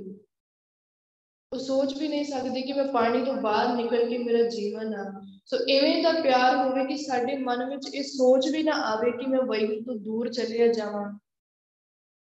ਜਾਂ ਮੈਂ ਵੈਗੁਰੂ ਦਾ ਨਾਮ ਨਾ ਜਪਾਂ ਤੇ ਮੈਂ ਜੀ ਲਊਂਗਾ। ਨਹੀਂ। ਵੈਗੁਰੂ ਦੇ ਨਾਮ ਨੇ, ਵੈਗੁਰੂ ਦੇ ਪਿਆਰ ਨੇ ਹੀ ਸਾਨੂੰ ਸਭ ਕੁਝ ਦੇਣਾ। ਮੂਹ ਲਾਲਨ ਸਿਓ। ਪ੍ਰੀਤ ਬਣੀ। ਤੋਰੀ ਨਾ ਟੂਟੈ ਸ਼ੋਰੀ ਨਾ ਛੂਟੈ, ਐਸੀ ਮਾਦੋ ਖਿੰਚਤਨ ਇਵੇਂ ਦੀ ਪ੍ਰੀਤ, ਇਵੇਂ ਦਾ ਪਿਆਰ ਪਾਉਣਾ ਆ ਕਿ ਜਿਹੜੀ ਤੋੜਿਆ ਟੁੱਟੇ ਨਾ ਤੇ ਖਿੱਚਿਆ ਛੁੱਟੇ ਨਾ? ਇਵੇਂ ਦਾ ਪਿਆਰ ਵੈਗੁਰੂ ਦੇ ਨਾਲ ਹੋਣਾ ਚਾਹੀਦਾ ਹੈ ਸਾਚੀ ਪ੍ਰੀਤ, ਹਮ ਤੁਮ ਸਿਓ ਜੋਰੀ, ਤੁਮ ਸਿਓ ਤੋਰ, ਅਵਰ ਸੰਗ ਤੋਰੀ। ਕਿ ਵੈਗੁਰੂ, ਮੈਂ ਤੇਰੇ ਨਾਲ ਸੱਚੀ ਪ੍ਰੀਤ ਪਾ ਲਈ ਹੈ ਸੱਚਾ ਪਿਆਰ ਪਾ ਲਿਆ ਹੈ ਵੈਗੁਰੂ ਦੇ ਨਾਲ ਪਿਆਰ ਪਾ ਕੇ ਅਵਰ ਸੰਗ ਤੋਰੀ। ਵੈਗੁਰੂ ਹੋਰ ਸਾਰਿਆਂ ਨਾਲੋਂ ਮੈਂ ਆਪਣਾ ਪਿਆਰ ਖਤਮ ਕਰ ਦਿੱਤਾ ਹੈ ਇਹ ਚੀਜ਼ ਜੇ ਸਾਡਾ ਪਿਆਰ, ਮੋਹ ਸਾਡਾ ਦੁਨੀਆ ਦੇ ਨਾਲ ਜਾਂ ਰਿਸ਼ਤੇਦਾਰੀਆਂ ਦੇ ਨਾਲ ਜਾਂ ਆਪਣੇ ਪਰਿਵਾਰ ਦੇ ਨਾਲ ਹੋਊਗਾ ਨਾ, ਜਿੰਨੀ ਦੇਰ ਸਾਡੇ ਅੰਦਰ ਮੋਹ ਆ, ਮੋਹ ਕੀ ਆ? ਵਿਕਾਰ ਆ। ਤਾਂ ਜਿੰਨੀ ਦੇਰ ਸਾਡੇ ਅੰਦਰ ਦੁਨੀਆ ਦਾ ਮੋਹ ਆ, ਪਰਿਵਾਰ ਦਾ ਮੋਹ ਆ, ਪੈਸੇ ਦਾ, ਕੰਮ ਦਾ, ਸ਼ੌਹਰਤ ਦਾ ਮੋਹ ਆ ਉਨੀ ਦੇਰ ਅਸੀਂ ਵੈਗੁਰੂ ਦੇ ਨਾਲ ਪਿਆਰ ਪਾ ਨਹੀਂ ਸਕਦੇ। ਕਿਉਂਕਿ ਵਿਕਾਰ ਦੇ ਹੁੰਦਿਆਂ ਹੋਇਆਂ ਜਿੰਨੀ ਦੇਰ ਸਾਡੇ ਅੰਦਰ ਵਿਕਾਰ ਆ, ਉਨੀ ਦੇਰ ਵੈਗੁਰੂ ਸਾਡੇ ਕੋਲ ਨਹੀਂ ਆਉਂਦਾ। ਉਹ ਵਿਕਾਰ ਕਿਵੇਂ ਖਤਮ ਹੋਣੇ ਆ? ਜਦੋਂ ਅਸੀਂ ਨਾਮ ਜਪਦੇ ਜਾਵਾਂਗੇ ਵੈਗੁਰੂ ਬੋਲਦੇ ਜਾਵਾਂਗੇ ਵੈਗੁਰੂ ਜਪਦੇ ਗਏ। ਇਸੇ ਕਰਕੇ ਸ਼ੁਰੂਆਤ ਵਿੱਚ ਹੀ ਗੁਰੂ ਸਾਹਿਬ ਜੀ ਨੇ ਕਹਿ ਦਿੱਤਾ ਨਾ ਕਿ ਭਾਈ ਵੈਗੁਰੂ ਦਾ ਨਾਮ ਜਪ, ਗੋਬਿੰਦ ਗੋਬਿੰਦ ਕਰ ਹਾਂ, ਕਿ ਹਰ ਵੇਲੇ ਵੈਗੁਰੂ ਬੋਲਿਆ ਕਰ ਵੈਗੁਰੂ ਬੋਲਿਆ ਕਰ। ਨਾਮ ਜਪਦਾ ਜਾਏਗਾ ਔਗਣ ਖਤਮ ਹੁੰਦੇ ਜਾਣਗੇ ਜਦੋਂ ਔਗਣ ਖਤਮ ਹੋਏ ਮੋਹ ਵੀ ਨਾਲ ਹੀ ਖਤਮ ਹੋ ਜਾਣਾ ਕਿਉਂਕਿ ਇਹ ਵੀ ਵਿਕਾਰ ਆ ਸੋ ਜਦੋਂ ਹੀ ਵਿਕਾਰ ਖਤਮ ਹੋਏ ਮੋਹ ਨਿਕਲ ਗਿਆ ਅੰਦਰੋਂ ਉਦੋਂ ਹੀ ਗੁਣ ਆਉਣੇ ਸ਼ੁਰੂ ਹੋ ਜਾਣੇ ਗੁਣ ਕੀ ਆ ਵਾਹਿਗੁਰੂ ਦੇ ਨਾਲ ਪਿਆਰ ਪਾਉਣਾ ਹੈ ਸੋ ਜਦੋਂ ਹੀ ਗੁਣ ਔਗਣ ਖਤਮ ਹੋਏ ਮੋਹ ਖਤਮ ਹੋ ਗਿਆ ਵਿਕਾਰ ਖਤਮ ਹੋ ਗਏ ਫਿਰ ਵਾਹਿਗੁਰੂ ਦੇ ਨਾਲ ਪਿਆਰ ਬਣਨਾ ਹੈ ਫਿਰ ਵਾਹਿਗੁਰੂ ਦੇ ਲਈ ਅੰਦਰ ਪਿਆਰ ਪੈਦਾ ਹੋਣਾ ਹੈ ਉਹਦੇ ਲਈ ਪਹਿਲਾਂ ਮੋਹ ਨੂੰ ਖਤਮ ਕਰਨਾ ਬਹੁਤ ਜ਼ਰੂਰੀ ਆ। ਸਾਚੀ ਪ੍ਰੀਤ, ਹਮ ਤੁਮ ਸਿਓ ਜੋਰੀ, ਤੁਮ ਸਿਓ ਜੋਰ, ਅਵਰ ਸੰਗ ਤੋਰੀ। ਕਿ ਵੈਗੁਰੂ ਤੇਰੇ ਨਾਲ ਮੈਂ ਪਿਆਰ ਪਾ ਕੇ ਹੋਰਨਾਂ ਦੇ ਨਾਲੋਂ ਆਪਣੀ ਪ੍ਰੀਤ ਤੋੜ ਦਿੱਤੀ ਆ, ਖਤਮ ਕਰ ਦਿੱਤੀ ਆ। ਗੁਰ ਕਹਿਆ, ਸੋ ਚਿਤ ਤਰਹਾ ਸੋ ਗੁਰਸਾਹਿਬ ਜੀ ਕਹਿੰਦੇ ਆ, ਜੋ ਵੈਗੁਰੂ ਕਹਿੰਦਾ ਹੈ ਨਾ, ਗੁਰ ਭਾਵ ਜੋ ਸਾਨੂੰ ਗੁਰੂ ਨੇ ਕਿਹਾ ਆ, ਜੋ ਸਾਨੂੰ ਤਨ ਸ੍ਰੀ ਗੁਰੂ ਗ੍ਰੰਥ ਸਾਹਿਬ ਜੀ ਸਮਝਾਉਂਦੇ ਆ, ਚਾਹੇ ਉਹ ਬਾਣੀ ਦੇ ਵਿਚਾਰ ਦੇ ਰਾਹੀਂ ਸਮਝਾਉਂਦੇ ਆ ਜਾਂ ਫਿਰ ਸਾਨੂੰ ਸੁਰਤੀ ਵਿੱਚ ਸਮਝਾਉਂਦੇ ਆ ਜੋ ਵੀ ਗੁਰੂ ਸਾਹਿਬ ਜੀ ਸਾਨੂੰ ਸਮਝਾਉਂਦੇ ਆ ਨਾ, ਕਹਿੰਦੇ ਆ, ਸੋ ਚਿਤ ਧਰਹਾ ਕਹਿੰਦੇ ਉਹਨੂੰ ਆਪਣੇ ਅੰਦਰ ਵਸਾ ਲਾ, ਉਹਨੂੰ ਆਪਣੇ ਹਿਰਦੇ ਵਿੱਚ ਪੱਕਾ ਕਰ ਲਾ ਆਪਣੇ ਅੰਦਰ, ਕਿ ਜੋ ਗੁਰੂ ਸਾਹਿਬ ਜੀ ਨੇ ਮੈਨੂੰ ਕਹਿ ਦਿੱਤਾ ਨਾ, ਜੋ ਧੰਨ ਸ਼੍ਰੀ ਗੁਰੂ ਗ੍ਰੰਥ ਸਾਹਿਬ ਜੀ ਨੇ ਸਮਝਾਇਆ ਆ, ਉਹ ਪੱਥਰ ਤੇ ਲਕੀਰ ਆ। ਜੇ ਗੁਰੂ ਸਾਹਿਬ ਜੀ ਨੇ ਕਿਹਾ ਕਿ ਪੁੱਤਰ ਨਾਮ ਜਪਣਾ ਹੈ ਤੇ ਜਪਣਾ ਹੈ ਬਾਣੀ ਵਿਚਾਰ ਕਰਨੀ ਆ ਤੇ ਕਰਨੀ ਆ। ਵੈਗੁਰੂ ਅੱਗੇ ਆਪਣੇ ਆਪ ਨੂੰ ਸਮਰਪਣ ਕਰੇਗਾ ਤੇ ਗੁਰਸਿੱਖ ਬਣੇਗਾ। ਤੇ ਉਹਦੇ ਜੇ ਅਸੀਂ ਗੁਰਸਿੱਖ ਬਣਨਾ ਹੈ ਤੇ ਸਾਨੂੰ ਉਹ ਕੰਮ ਕਰਨਾ ਹੀ ਪੈਣਾ ਆ। ਆਪਣੇ ਆਪ ਨੂੰ ਵੈਗੁਰੂ ਅੱਗੇ ਸਮਰਪਣ ਕਰਨਾ ਹੀ ਪੈਣਾ ਹੈ ਕੋਈ ਹੋਰ ਦੂਜੀ ਆਪਸ਼ਨ ਜਾਂ ਫਿਰ ਕੋਈ ਚਾਂਸ ਨਹੀਂ ਵੈਗੁਰੂ ਨੇ ਰੱਖਿਆ ਕਿ ਤੂੰ ਇਹ ਨਹੀਂ ਕਰਨਾ ਤੇ ਚੱਲ ਤੈਨੂੰ ਛੋੜ ਦੇ ਦੇਣਾ ਆ ਕੰਮ ਕਰ ਲੈ ਨਹੀਂ ਇਹ ਕਰਨਾ ਹੈ ਤਾਂ ਇਹੀ ਕਰਨਾ ਪੈਣਾ ਆ ਮਨ ਵੈਗਰੂ ਅੱਗੇ ਰੱਖਣਾ ਹੈ ਤਾਂ ਰੱਖਣਾ ਹੀ ਪੈਣਾ ਆ ਆਪਣੇ ਮਨ ਨੂੰ ਆਪਣੀ ਮਤ ਨੂੰ ਆਪਣੇ ਕੋਲ ਰੱਖ ਕੇ ਤੂੰ ਵੈਗਰੂ ਦੇ ਨਾਲ ਕਦੇ ਜੁੜ ਨਹੀਂ ਸਕਦਾ ਆਪਣੇ ਮਨ ਦੀ ਮਤ ਨੂੰ ਤਿਆਗਣਾ ਪੈਣਾ ਹੈ ਮਨ ਕੀ ਮਤ ਤਿਆਗੋ ਹਰ ਜਨ ਇਹ ਬਾਤ ਕਠਿਨ ਹੈ? ਤਾਂ ਬਹੁਤ ਔਖੀ ਆ। ਇਹ ਕੰਮ ਕਰਨਾ ਤਾਂ ਬਹੁਤ ਔਖਾ ਹੈ, ਪਰ ਤਿਆਗਣੀ ਪੈਣੀ ਹੈ। ਕਿਉਂਕਿ ਮਨ ਦੀ ਮਤ ਨੇ ਕਦੀ ਵੀ ਸਾਨੂੰ ਵਾਹਿਗੁਰੂ ਦੇ ਹੋਣ ਨਹੀਂ ਦੇਣਾ। ਮਨਮੁਖ ਖਾਦੇ ਗੁਰਮੁਖ ਉਬਰੇ ਜਿਨੀ ਸੱਚ ਨਾਮ ਚਿਤ ਲਾਇਆ। ਕਿਉਂਕਿ ਮਨ ਇੱਕ ਮਨ ਦੀ ਮਤ ਨਾਲ ਕਿਵੇਂ ਜੁੜ ਸਕਦੇ ਆ ਵਾਹਿਗੁਰੂ ਨਾਲ? ਗੁਰੂ ਪਾਤਸ਼ਾਹ ਤਾਂ ਕਹਿ ਰਹੇ, ਮਨ ਮੁਖ ਖਾਦੇ ਕਿ ਜਿਹੜੇ ਮਨ ਦੀ ਮਤ ਵਰਤਦੇ ਉਹ ਖਾਦੇ ਜਾਂਦੇ ਆ, ਖਤਮ ਹੋ ਜਾਂਦੇ ਆ, ਗੁਰਮੁਖ ਉਬਰੇ ਜਿਹੜੇ ਗੁਰਮੁਖ ਬਣ ਕੇ ਆਉਣਗੇ ਨਾ, ਜਿਹੜੇ ਆਪਣੇ ਮਨ ਨੂੰ ਤਿਆਗ ਕੇ, ਖਤਮ ਕਰਕੇ ਆਉਣਗੇ, ਸਿਰਫ ਉਹੀ ਬਚ ਸਕਦੇ ਆ, ਜਿਨੀ ਸੱਚ ਨਾਮ ਚਿਤ ਲਾਇਆ। ਜਿਨ੍ਹਾਂ ਨੇ ਵੈਗੁਰੂ ਦੇ ਨਾਮ ਵਿੱਚ ਸੁਰਤ ਜੋੜੀ ਹੈ ਨਾਮ ਜਪਿਆ ਹੈ ਉਹੀ ਗੁਰਸਿੱਖ ਬਚ ਸਕਦੇ ਆ। ਜਿਹੜਾ ਮਨ ਦੀ ਮਤ ਲਈ ਫਿਰਦਾ ਹੈ ਅਸੀਂ ਗੁਰੂ ਪਾਤਸ਼ਾਹ ਕਹਿ ਰਹੇ ਆ ਕਿ ਪੁੱਤਰ ਆ ਕੇ ਨਾ ਵੈਗੁਰੂ ਦਾ ਨਾਮ ਜਪ ਲਾ ਘੜੀ ਸੁਰਤੀ ਲਾ ਲਾ ਵੇਲਾ ਆ ਤਾਂ। ਸਾਡਾ ਮਨ ਕੀ ਕਹਿੰਦਾ ਹੈ ਕਿ ਮੈਂ ਵਿਹਲਾ ਹਾਂ ਮੈਂ ਆਹ ਕੰਮ ਨਾ ਕਰ ਰਹਾ ਭੱਜ ਕੇ। ਜਦੋਂ ਹੀ ਸੁਰਤੀ ਦਾ ਟਾਈਮ ਹੁੰਦਾ ਹੈ, ਸਿਮਰਨ ਦਾ ਟਾਈਮ ਹੁੰਦਾ ਆ, ਸਾਨੂੰ ਸਾਡੇ ਕੰਮ ਚੇਤਾ ਆ ਜਾਂਦੇ ਆ। ਉਹ ਕੀ ਆ? ਸਾਡੀ ਮੱਤ ਆ। ਤੇ ਜੇ ਇਸ ਮੱਤ ਦੇ ਨਾਲ ਅਸੀਂ ਵੈਗਰੂ ਨੂੰ ਮਿਲਣ ਲੱਗੇ ਨਾ, ਤੇ ਕਦੀ ਵੀ ਨਹੀਂ ਮਿਲ ਸਕਦੇ, ਕਦੀ ਵੀ ਨਹੀਂ। ਮਨ ਦੀ ਮੱਤ ਨੂੰ ਖਤਮ ਕਰਨਾ ਹੀ ਪੈਣਾ ਆ। ਗੁਰ ਕਹਿਆ, ਸੋ ਚਿਤ ਧਰਨਾ ਜੋ ਗੁਰ ਕਹੈ ਸੋਈ ਪਲ ਮਾਨੋ ਹਰ ਹਰ ਕਥਾ ਨਿਰਾਲੀ। ਜੋ ਗੁਰੂ ਸਾਹਿਬ ਜੀ ਨੇ ਕਹਿ ਦਿੱਤਾ ਹੈ ਨਾ, ਉਹਨੂੰ ਹੀ ਆਪਣੇ ਲਈ ਸਭ ਕੁਝ ਮੰਨਣਾ ਹੈ, ਉਹਨੂੰ ਹੀ ਭਲਾ ਮੰਨਣਾ ਹੈ। ਸੋ, ਸੋਈ ਪਲ ਮੰਨ। ਤੇ ਅਸਲ ਵਿੱਚ ਜੇ ਗੱਲ ਕਰੀਏ, ਹੈ ਵੀ ਉਹੀ ਸਾਡੇ ਲਈ ਭਲਾ ਹੈ। ਕਿਉਂਕਿ ਜੋ ਵੀ ਗੁਰੂ ਸਾਹਿਬ ਜੀ ਸਾਨੂੰ ਸਮਝਾਉਂਦੇ ਕੁਝ ਗਲਤ ਤਾਂ ਸਮਝਾਇਆ ਨਹੀਂ ਅੱਜ ਤੱਕ। ਵਾਹਿਗੁਰੂ ਕਦੀ ਗਲਤ ਗਾਈਡ ਕਰਦਾ ਨਹੀਂ। ਸੋ ਕਈ ਵਾਰ ਹੁੰਦਾ ਹੈ ਕਿ ਸਾਨੂੰ ਲੱਗਦਾ ਹੈ ਕਿ ਇਹ ਚੀਜ਼ ਜਿਹੜੀ ਮੇਰੇ ਨਾਲ ਹੋਈ ਆ, ਇਹ ਗਲਤ ਆ, ਇਹਦੇ ਨਾਲ ਮੈਨੂੰ ਦੁੱਖ ਮਿਲਿਆ ਹੈ। ਕਈ ਵਾਰ ਸਾਨੂੰ ਟਾਈਮ ਤੇ ਸਮਝ ਨਹੀਂ ਆਉਂਦੀ, ਪਰ ਕਈ ਵਾਰ ਉਹ ਚੀਜ਼ ਦੀ ਸਾਨੂੰ ਸਮਝ ਕਈ ਸਾਲਾਂ ਬਾਅਦ ਜਾ ਕੇ, ਕੁਝ ਮਹੀਨਿਆਂ ਬਾਅਦ ਜਾਂ ਕੁਝ ਦਿਨਾਂ ਬਾਅਦ ਜਾ ਕੇ ਆਉਂਦੀ ਆ ਕਿ ਨਹੀਂ, ਜੋ ਵੈਗੁਰੂ ਨੇ ਕੀਤਾ ਸੀ ਨਾ, ਉਹ ਬਿਲਕੁਲ ਠੀਕ ਹੀ ਕੀਤਾ। ਜੇ ਉਹ ਵੈਗੁਰੂ ਉਹਦਾ ਨਾ ਕਰਦਾ ਜੋ ਮੈਂ ਸੋਚਿਆ ਸੀ ਜੇ ਉਹ ਹੋ ਹੋ ਜਾਂਦਾ, ਤਾਂ ਸਾਰਾ ਕੁਝ ਖਰਾਬ ਹੋ ਜਾਣਾ ਸੀ, ਗੜਬੜ ਹੋ ਜਾਣੀ ਸੀ। ਸੋ ਗੁਰੂ ਪਾਸ਼ਾ ਕਈ ਵਾਰ ਬਹੁਤ ਟਾਈਮ ਬਾਅਦ ਸਮਝਾਉਂਦੇ, ਪਰ ਇਹਦਾ ਮਤਲਬ ਇਹ ਨਹੀਂ ਆ ਕਿ ਜੋ ਸਾਡੀ ਲਾਈਫ ਵਿੱਚ ਹੋਇਆ, ਜੇ ਸਾਡੇ ਮਨ ਦੇ ਅਕੋਰਡਿੰਗ ਨਹੀਂ ਹੋਇਆ, ਸਾਡੇ ਹਿਸਾਬ ਦੇ ਨਾਲ ਨਹੀਂ ਹੋਇਆ, ਤਾਂ ਉਹ ਗਲਤ ਆ। ਕਿਉਂਕਿ ਵੈਗੁਰੂ ਸਾਡੇ ਨਾਲੋਂ ਜ਼ਿਆਦਾ ਵਧੀਆ ਸਮਝਦਾ ਹੈ ਉਹਨੂੰ ਪਤਾ ਆ ਕੀ ਹੋਣਾ ਚਾਹੀਦਾ ਹੈ, ਕੀ ਨਹੀਂ ਹੋਣਾ ਚਾਹੀਦਾ। ਸੋ ਜੋ ਗੁਰੂ ਪਾਤਸ਼ਾਹ ਕਹਿੰਦੇ ਆ, ਸਭ ਤੋਂ ਵਧੀਆ ਤਾਂ ਇਹ ਆ ਕਿ ਜੋ ਵੈਗੁਰੂ ਸਮਝਾ ਰਿਹਾ ਆ, ਉਹਨੂੰ ਹੀ ਆਪਣੇ ਲਈ ਸਭ ਕੁਝ ਮੰਨ ਕੇ ਚੱਲੀਏ। ਜੋ ਗੁਰ ਕਹੈ, ਸੋਈ ਪਲ ਮੰਨੋ, ਹਰ ਹਰ ਕਥਾ ਨਿਰਾਲੀ। ਜੋ ਗੁਰ ਕਹੈ, ਸੋਈ ਪਰ ਕੀਜੈ। ਜੋ ਵੈਗੁਰੂ ਕਹਿ ਰਿਹਾ ਆ, ਉਸੇ ਤਰੀਕੇ ਦੇ ਨਾਲ ਹੀ ਜਿਹੜੀ ਵੈਗੁਰੂ ਨੇ ਸਿੱਖਿਆ, ਜਿਸ ਤਰੀਕੇ ਨਾਲ ਦਿੱਤੀ ਹੈ ਨਾ, ਉਹ ਸਿੱਖਿਆ ਨੂੰ ਉਸੇ ਤਰੀਕੇ ਨਾਲ ਹੀ ਕਮਾਉਣਾ ਪੈਣਾ ਹੈ ਸੋ ਚਿੱਤ ਧਰ ਹਾਂ। ਉਹਨੂੰ ਆਪਣੇ ਅੰਦਰ ਵਸਾਉਣਾ ਪੈਣਾ। ਜੇ ਵੈਗੁਰੂ ਨੇ ਕਹਿ ਦਿੱਤਾ ਕਿ ਸਿਮਰਨ ਕਰਨਾ ਹੈ ਤੇ ਕਰਨਾ ਹੈ। ਆਪਣੇ ਅੰਦਰੋਂ ਜੇ ਇਹ ਔਗਣ ਖਤਮ ਕਰੇਗਾ, ਤਾਂ ਵੈਗੁਰੂ ਨੇ ਤੇਰੇ ਨਾਲ ਪਿਆਰ ਪਾਉਣਾ ਹੈ। ਤਾਂ ਹੀ ਵੈਗੁਰੂ ਨੇ ਤੈਨੂੰ ਕੁਝ ਦੇਣਾ ਹੈ। ਨਹੀਂ ਤੇ ਉਸ ਤੋਂ ਬਿਨਾ ਕੁਝ ਹੋ ਹੀ ਨਹੀਂ ਸਕਦਾ। ਸੋ ਔਗਣ ਖਤਮ ਕਰਨੇ ਆ ਤੇ ਕਰਨੇ ਹੀ ਪੈਣੇ ਆ। ਕੁਰੈਤਾ ਤੋਂ ਬਚਣਾ ਆ, ਉਹਨਾਂ ਨੂੰ ਤਿਆਗਣਾ ਤਾਂ ਤਿਆਗਣਾ ਹੀ ਪੈਣਾ ਆ। ਫਿਰ ਭਾਵੇਂ ਜਿੰਨੀ ਮਰਜ਼ੀ ਸਿੱਖਿਆ ਲਈ ਹੋਵੇ ਨਾ, ਜੋ ਮਰਜ਼ੀ ਸਿੱਖਿਆ ਹੈ ਅੱਜ ਤੱਕ। ਗੱਲ ਇਹ ਨਹੀਂ ਹੈ ਕਿ ਅਸੀਂ ਇੱਥੇ ਆ ਕੇ ਸੰਗਤ ਚ ਆ ਕੇ ਸੁਣ ਰਹੇ ਹਾਂ, ਬਾਣੀ ਦੇ ਵਿਚਾਰ ਇੰਨੇ ਸਾਲਾਂ ਤੋਂ ਜਾਂ ਇੰਨੇ ਟਾਈਮ ਤੋਂ, ਤਾਂ ਬਸ ਠੀਕ ਆ, ਅਸੀਂ ਪਰਫੈਕਟ ਆ। ਅਸੀਂ ਹੁਣ ਸਭ ਸਾਫ਼ ਆ, ਸਾਡੇ ਅੰਦਰ ਨਹੀਂ। ਜੋ ਸੁਣਿਆ ਆ ਨਾ, ਉਹਨੂੰ ਮੇਨ ਗੱਲ ਕਿੱਥੇ ਜਾ ਕੇ ਖਤਮ ਹੁੰਦੀ ਕਿ ਜਦੋਂ ਅਸੀਂ ਉਹਨੂੰ ਆਪਣੇ ਅੰਦਰ ਲੈ ਕੇ ਜਾਵਾਂਗੇ, ਗੱਲ ਉੱਥੇ ਜਾ ਕੇ ਬਣਦੀ ਹੈ। ਸੁਣਨ ਨੂੰ ਤਾਂ ਸਾਰੀ ਦੁਨੀਆ ਸੁਣਦੀ ਆ। ਸੁਣਨ ਨੂੰ ਤਾਂ ਕਿੰਨੀ ਦੁਨੀਆ ਬੈਠੀ, ਹੋਰ ਵੀ ਪ੍ਰਚਾਰਕ ਆਉਂਦੇ ਆ, ਉਹ ਵੀ ਪ੍ਰਚਾਰ ਕਰਕੇ ਚਲੇ ਜਾਂਦੇ ਆ। ਸੋ ਆਨਲਾਈਨ ਬਾਣੀ ਦੀ ਵਿਚਾਰ ਹੋ ਰਹੀ ਆ, ਹੋਰ ਵੀ ਕਈ ਦੁਨੀਆ ਆ, ਕਈ ਜਣੇ ਸੁਣਦੇ ਆ। ਪਰ ਅੰਦਰ ਕੌਣ ਲੈ ਕੇ ਜਾਂਦਾ? ਗੱਲ ਕੀ ਹੈ ਕਿ ਵੈਗੁਰੂ ਦੇ ਕਹੇ ਨੂੰ ਅੰਦਰ ਕਿੰਨੇ ਵਸਾਇਆ ਹੈ ਇਹ ਨਹੀਂ ਕਿ ਇੱਕ ਕੰਨ ਦੇ ਨਾਲ ਸੁਣ ਲਿਆ ਤੇ ਦੂਜੇ ਨਾਲ ਕੱਢ ਦਿੱਤਾ। ਹਾਂ ਚਲੋ ਅਸੀਂ ਸੰਗਤ ਵਿੱਚ ਗਏ ਸੀ, ਬਾਣੀ ਦੀ ਵਿਚਾਰ ਸੁਣੀ ਸੀ ਤੇ ਬਸ ਠੀਕ ਆ, ਮੈਂ ਓਕੇ ਆ। ਮੇਰੇ ਅੰਦਰੋਂ ਸਭ ਕੁਝ ਖਤਮ ਹੋ ਗਿਆ, ਹੁਣ ਮੈਂ ਗੁਰੂ ਨਾਨਕ ਬਣ ਗਿਆ। ਸੁਣਨ ਦੇ ਨਾਲ ਗੁਰੂ ਨਾਨਕ ਨੇ ਬਣ ਜਾਈਦਾ। ਜੋ ਸੁਣਿਆ ਹੈ ਨਾ, ਉਹਨੂੰ ਅੰਦਰ ਲੈ ਕੇ ਜਾਵਾਂਗੇ ਤਾਂ ਗੁਰੂ ਨਾਨਕ ਬਣਾਂਗੇ। ਬਾਣੀ ਕੀ ਆ? ਬਾਣੀ ਜੀਵਨ ਆ। ਇਹ ਉਹ ਜੀਵਨ ਆ ਜਿਹੜਾ ਗੁਰੂ ਸਾਹਿਬਾਨਾਂ ਨੇ ਕਮਾਇਆ ਹੈ, ਭਗਤ ਸਾਹਿਬਾਨਾਂ ਨੇ ਕਮਾਇਆ ਹੈ। ਜਿਹੜੇ ਇਹ ਪ੍ਰਾਤਨ, ਪੁਰਾਣੇ ਸਮੇਂ ਦੇ ਵਿੱਚ ਸਾਡੇ ਸਿੱਖ ਇਤਿਹਾਸ ਦੇ ਵਿੱਚ ਜਿਹੜੇ ਸ਼ਹੀਦ ਸਿੰਘ ਹੋਏ ਆ, ਜੋ ਜੀਵਨ ਉਹਨਾਂ ਨੇ ਕਮਾਇਆ ਇਹ ਬਾਣੀ ਉਹ ਜੀਵਨ ਆ, ਸਿਰਫ ਬਾਣੀ ਨਹੀਂ ਆ।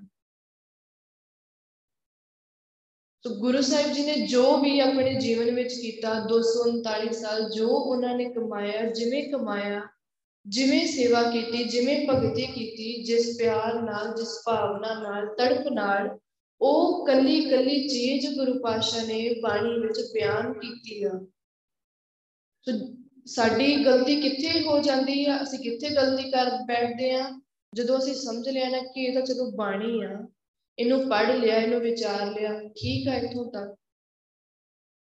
ਇਹ ਇਹੀ ਗਲਤੀ ਆ। ਇਹ ਅਸਲ ਵਿੱਚ ਇਹ ਬਾਣੀ ਹੀ ਜੀਵਨ ਆ।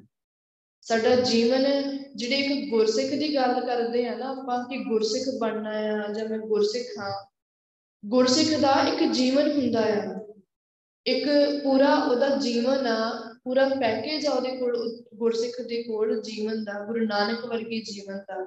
ਫਿਰ ਜਾ ਕੇ ਉਹਨੂੰ ਇਹ ਸ਼ਬਦ ਮਿਲਦਾ ਆ ਗੁਰਸਿੱਖ।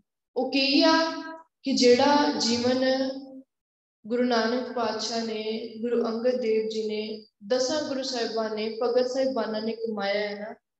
ਜਿਸ ਵੀ ਗੁਰਸਿੱਖ ਦੇ ਜਾਂ ਜਿਸ ਵੀ ਮਨੁੱਖ ਦੇ ਕੋਲ ਉਹ ਜੀਵਨ ਹੋਊਗਾ ਨਾ, ਉਹਨੂੰ ਗੁਰਸਿੱਖ ਕਿਹਾ ਜਾਂਦਾ ਹੈ। ਜੇ ਆਪਾਂ ਇੱਕ ਸੌਖੇ ਸ਼ਬਦਾਂ ਵਿੱਚ ਗੱਲ ਕਰੀਏ ਨਾ, ਜਿਹੜਾ ਜੀਵਨ ਗੁਰੂ ਨਾਨਕ ਪਾਤਸ਼ਾਹ ਦੇ ਕੋਲ ਸੀ ਜਿਹੜਾ ਜੀਵਨ ਗੁਰੂ ਗੋਬਿੰਦ ਸਿੰਘ ਜੀ ਦੇ ਕੋਲ ਸੀ, ਦਸਾਂ ਗੁਰੂ ਸਾਹਿਬਾਨਾਂ ਦੇ ਕੋਲ, ਭਗਤ ਸਾਹਿਬਾਨਾਂ ਦੇ ਕੋਲ ਸੀ, ਜਦੋਂ ਉਹ ਜੀਵਨ ਸਾਡੇ ਕੋਲ ਆ ਜਾਊਗਾ ਨਾ, ਅਸੀਂ ਉਦੋਂ ਹੀ ਗੁਰਸਿੱਖ ਬਣ ਸਕਦੇ ਹਾਂ, ਉਦੋਂ ਹੀ ਗੁਰਸਿੱਖ ਕਹਿਲਾਵਾਂਗੇ, ਉਸ ਤੋਂ ਬਿਨਾਂ ਨਹੀਂ। ਤੇ ਗੁਰਸਿੱਖ ਕਿਹਾ ਵੀ ਉਹਨੂੰ ਹੀ ਜਾਂਦਾ ਹੈ। ਸੋ ਇਹ ਜਿਹੜੀ ਬਾਣੀ ਹੈ ਨਾ, ਗੁਰ ਕਹਿਆ ਸੋ ਚਿਤ ਧਰਨਾ ਕਿ ਜੋ ਗੁਰੂ ਪਾਤਸ਼ਾਹ ਨੇ ਕਿਹਾ ਹੈ ਨਾ, ਉਹਨੂੰ ਆਪਣੇ ਅੰਦਰ ਵਸਾ ਲਾ।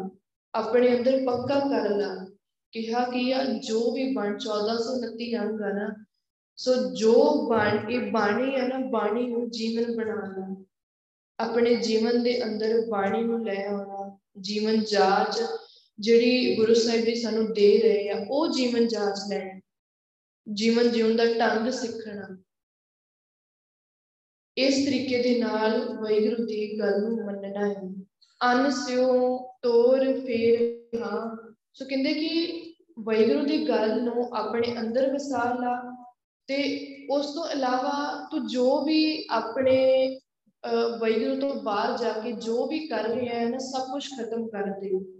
ਵੈਗੁਰੂ ਦੀ ਮਤ ਤੋਂ ਕਹਿਣ ਦਾ ਭਾਵ ਕਿ ਵੈਗੁਰੂ ਦੀ ਮਤ ਤੋਂ ਉਲਟ ਜਾ ਕੇ ਜੋ ਵੀ ਕਰ ਰਿਹਾ ਹੈ। ਜੋ ਜਿੰਨਾ ਚੀਜ਼ਾਂ ਤੋਂ ਗੁਰੂ ਸਾਹਿਬ ਜੀ ਨੇ ਮਨਾ ਕੀਤਾ ਆ ਤੂੰ ਜੇ ਉਹ ਕੰਮ ਕਰ ਰਿਹਾ ਤੂੰ ਖਤਮ ਕਰ ਦੇ।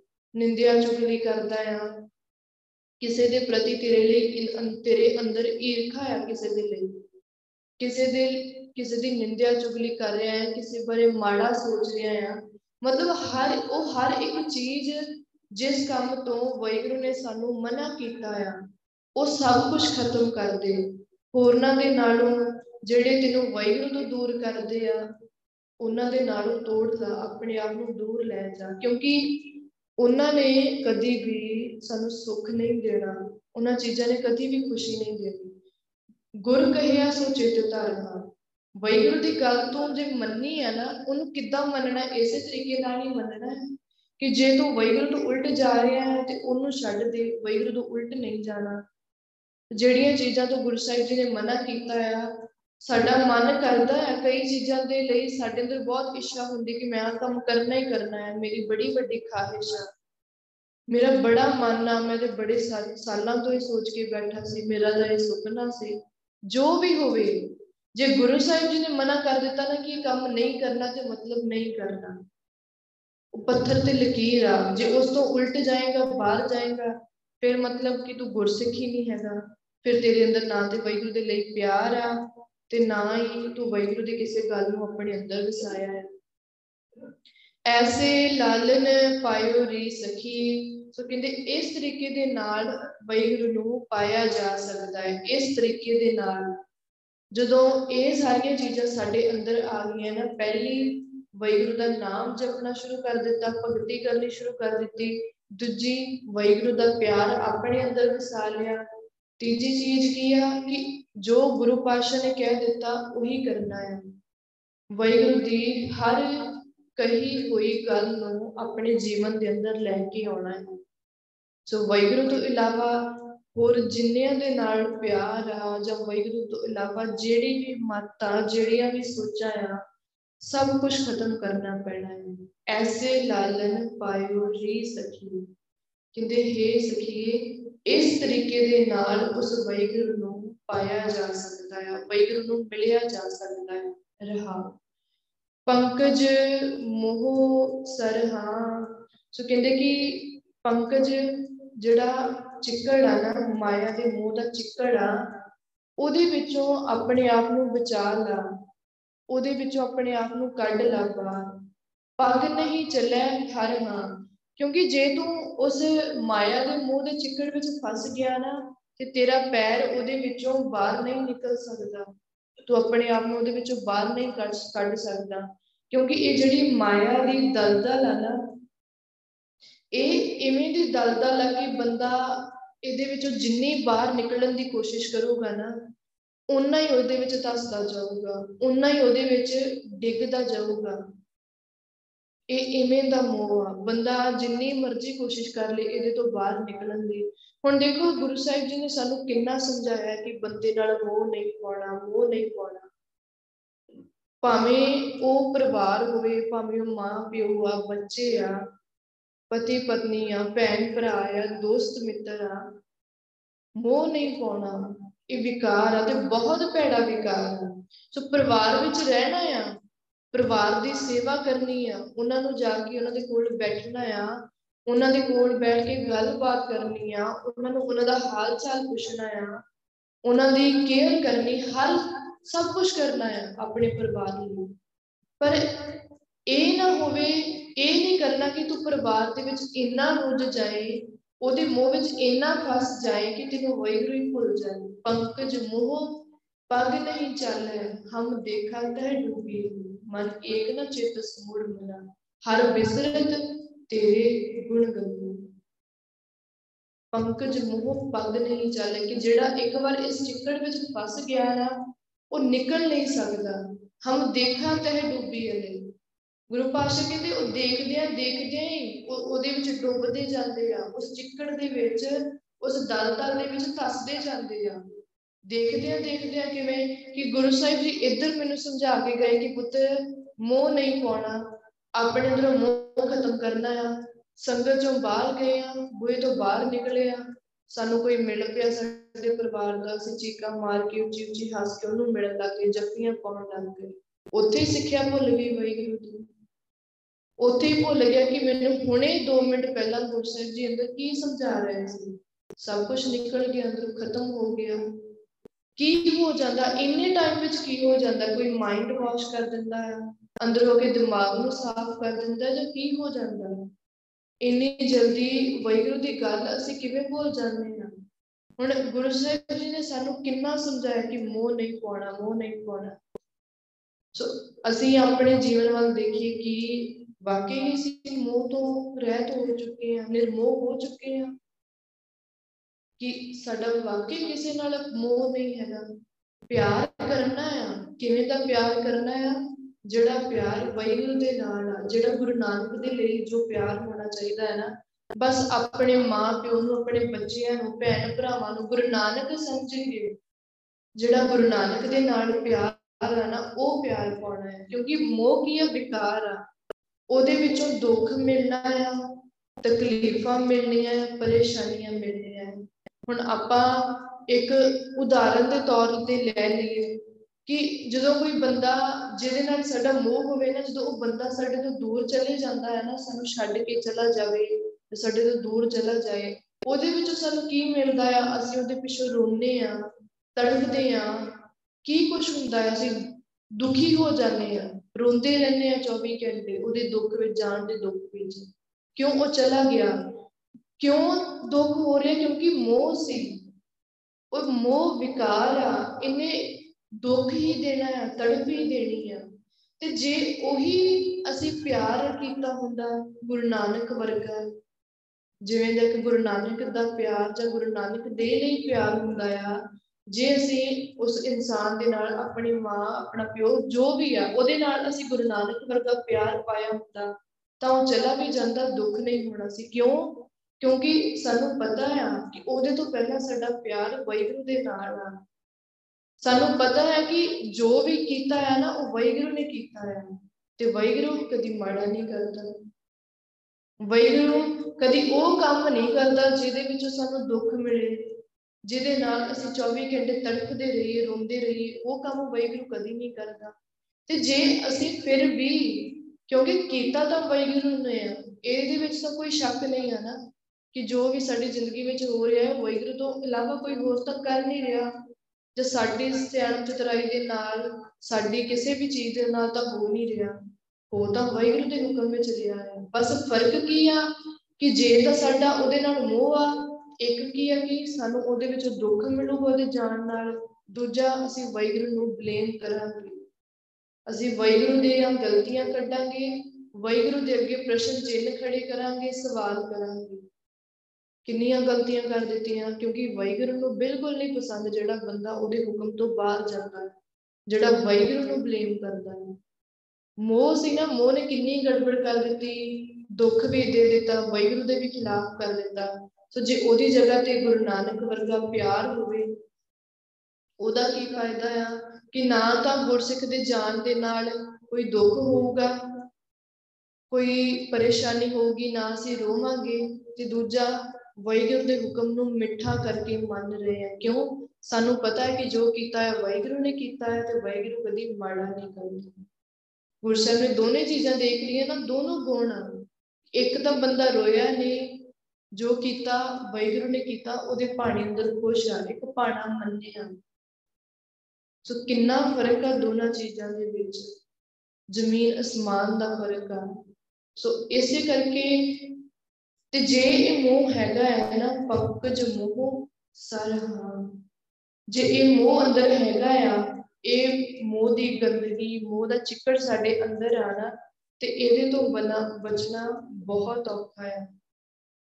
ਬਹੁਤ ਔਖਾ ਹੈ। ਬੰਦਾ ਇਸ ਦਲਦਲ ਦੇ ਵਿੱਚ ਤਸਦਾ ਜਾਂਦਾ ਹੈ ਹਰ ਬਿਸਰਤ ਤੇਰੇ ਗੁਣ ਗਲਿਆ ਵਾਹਿਗੁਰੂ ਨੂੰ ਭੁੱਲ ਜਾਂਦਾ ਹੈ ਆਪਣੇ ਅੰਦਰੋਂ ਸਾਰੇ ਗੁਣ ਖਤਮ ਕਰ ਦਿੰਦਾ ਹੈ। ਕੁਛ ਨਹੀਂ ਰਹਿ ਜਾਂਦਾ। ਪੱਗ ਨਹੀਂ ਚੱਲਿਆ ਹਰ ਹਾਂ। ਸੋ ਕਹਿੰਦੇ ਆਪਣੇ ਪੈਰਾਂ ਦੇ ਨਾਲ ਚੱਲ ਵੀ ਨਹੀਂ ਸਕਦਾ, ਨਿਕਲ ਨਹੀਂ ਸਕਦਾ ਬਾਹਰ। ਕਿਉਂ? ਫਸ ਚੁੱਕਾ ਹੈ ਸੋ ਉਹ ਪੈਰਾਂ ਦੇ ਨਾਲ ਨਹੀਂ ਨਿਕਲ ਸਕਦਾ। ਭਾਵ ਆਪਣੀ ਸਿਆਣਪ ਦੇ ਨਾਲ ਨਹੀਂ ਨਿਕਲ ਸਕਦਾ। ਉਥੇ ਵਾਹਿਗੁਰੂ ਦੀ ਮੱਤ ਵਰਤਣੀ ਪੈਂਦੀ ਵਾਹਿਗੁਰੂ ਦੀ ਮੱਤ ਕੀ ਆ? ਮੋਹ ਦੇ ਵਿੱਚ ਫਸੇ ਆ। ਆਪਣੀ ਸਿਆਣਪ ਦੇ ਨਾਲ ਜੇ ਅਸੀਂ ਕਹੀਏ ਕਿ ਹੁਣ ਜਿੰਨ ਮੋਹ ਆ ਨਾ ਬੰਦੇ ਦੇ ਲਈ ਉਹ ਚਲਾ ਗਿਆ ਆ, ਉਹਦੇ ਪਿੱਛੋਂ ਜਿੰਨਾ ਮਰਜ਼ੀ ਰੋ ਲਈਏ ਫਿਰ ਬੰਦਾ ਅੱਕ ਜਾਂਦਾ ਆ, ਭਾਵੇਂ ਜਿੰਨਾ ਵੀ ਮੋਹ ਕਿਤੇ ਅੱਕ ਜਾਂਦਾ ਹੈ ਉਹ ਕਿਹੜਾ ਚਾਹੁੰਦਾ ਹੈ ਕਿ ਮੈਂ ਦੁਖੀ ਹੋਵਾਂ ਜਾਂ ਮੈਂ ਰੋਂਦਾ ਰਹਾਂ ਉਹਦੀ ਯਾਦ ਵਿੱਚ 24 ਘੰਟੇ? ਉਹ ਚਾਹੁੰਦਾ ਆ ਕਿ ਮੈਂ ਨਿਕਲਾਂ। ਪਰ ਉਹ ਨਿਕਲ ਨਹੀਂ ਪਾ ਰਿਹਾ। ਕਿਉਂ? ਉਹ ਆਪਣੇ ਤਰੀਕੇ ਨਾਲ ਨਿਕਲਣਾ ਚਾਹੁੰਦਾ ਹੈ। ਉਹ ਵਾਹਿਗੁਰੂ ਦੀ ਮੱਤ ਜਾਂ ਵਾਹਿਗੁਰੂ ਦਾ ਤਰੀਕਾ ਵਰਤਦਾ ਨਹੀਂ। ਉਹ ਆਪਣੇ ਤਰੀਕੇ ਨਾਲ, ਆਪਣੇ ਸਿਆਣਪ ਦੇ ਨਾਲ ਨਿਕਲਣਾ ਚਾਹੁੰਦਾ ਹੈ ਕਿ ਮੈਂ ਕੀ ਕਰਾਂ, ਆਪਣੇ ਆਪ ਨੂੰ ਕਈ ਚੀਜ਼ਾਂ ਵਿੱਚ ਉਲਝਾਉਣ ਦੀ ਕੋਸ਼ਿਸ਼ ਕਰਦਾ ਹੈ ਕਿ ਮੈਂ ਆਹ ਕੰਮ ਕਰ ਲਾਂ, ਮੈਂ ਕੰਮ ਕਰਦਾ ਰਹਾਂ ਜਾਂ ਕੁਝ ਵੀ ਕਰਾਂ, ਮਤਲਬ ਰੁਝਾਉਣਾ ਆਪਣੇ ਆਪ ਨੂੰ ਕਿਸੇ ਚੀਜ਼ ਵਿੱਚ ਰੁਝਾ ਲਵਾਂ ਬਿਜ਼ੀ ਕਰ ਲਵਾਂ ਤਾਂ ਕਿ ਮੈਨੂੰ ਯਾਦ ਨਾ ਆਵੇ, ਮੈਂ ਤੜਫਾ ਨਾ, ਇਹ ਤਰੀਕਾ ਵਾਹਿਗੁਰੂ ਦਾ ਨਹੀਂ ਆ। ਉਹ ਨਹੀਂ ਨਿਕਲ ਪਾਉਂਦਾ, ਜਿੰਨੀ ਮਰਜ਼ੀ ਕੋਸ਼ਿਸ਼ ਕਰ ਲੈ ਜਿੱਥੇ ਮਰਜ਼ੀ ਆਪਣੇ ਆਪ ਨੂੰ ਬਿਜ਼ੀ ਕਰ ਲਵੇ ਨਹੀਂ ਨਿਕਲ ਸਕਦਾ। ਪਰ ਜੇ ਉਹਦੀ ਜਗ੍ਹਾ ਤੇ ਵਾਹਿਗੁਰੂ ਦੀ ਮੱਤ ਵਰਤ ਰਿਹਾ ਹੈ, ਵਾਹਿਗੁਰੂ ਦੀ ਮੱਤ ਕੀ ਕਹਿ ਰਹੀ ਆ? ਕਿ ਵੈ ਪੁੱਤਰ ਨਾਮ ਜਪ, ਵਾਹਿਗੁਰੂ ਬੋਲ। ਜ਼ਿਆਦਾ ਤੋਂ ਜ਼ਿਆਦਾ ਟਾਈਮ ਗੁਰੂ ਸਾਹਿਬ ਜੀ ਦੇ ਨਾਲ ਸਪੈਂਡ ਕਰ, ਗੁਰੂ ਸਾਹਿਬ ਜੀ ਦੇ ਕੋਲ ਬੈਠ, ਵਾਹਿਗੁਰੂ ਨਾਲ ਗੱਲਬਾਤ ਕਰਿਆ ਕਰ, ਸਿਮਰਨ ਕਰਿਆ ਕਰ ਬੈਠ ਕੇ।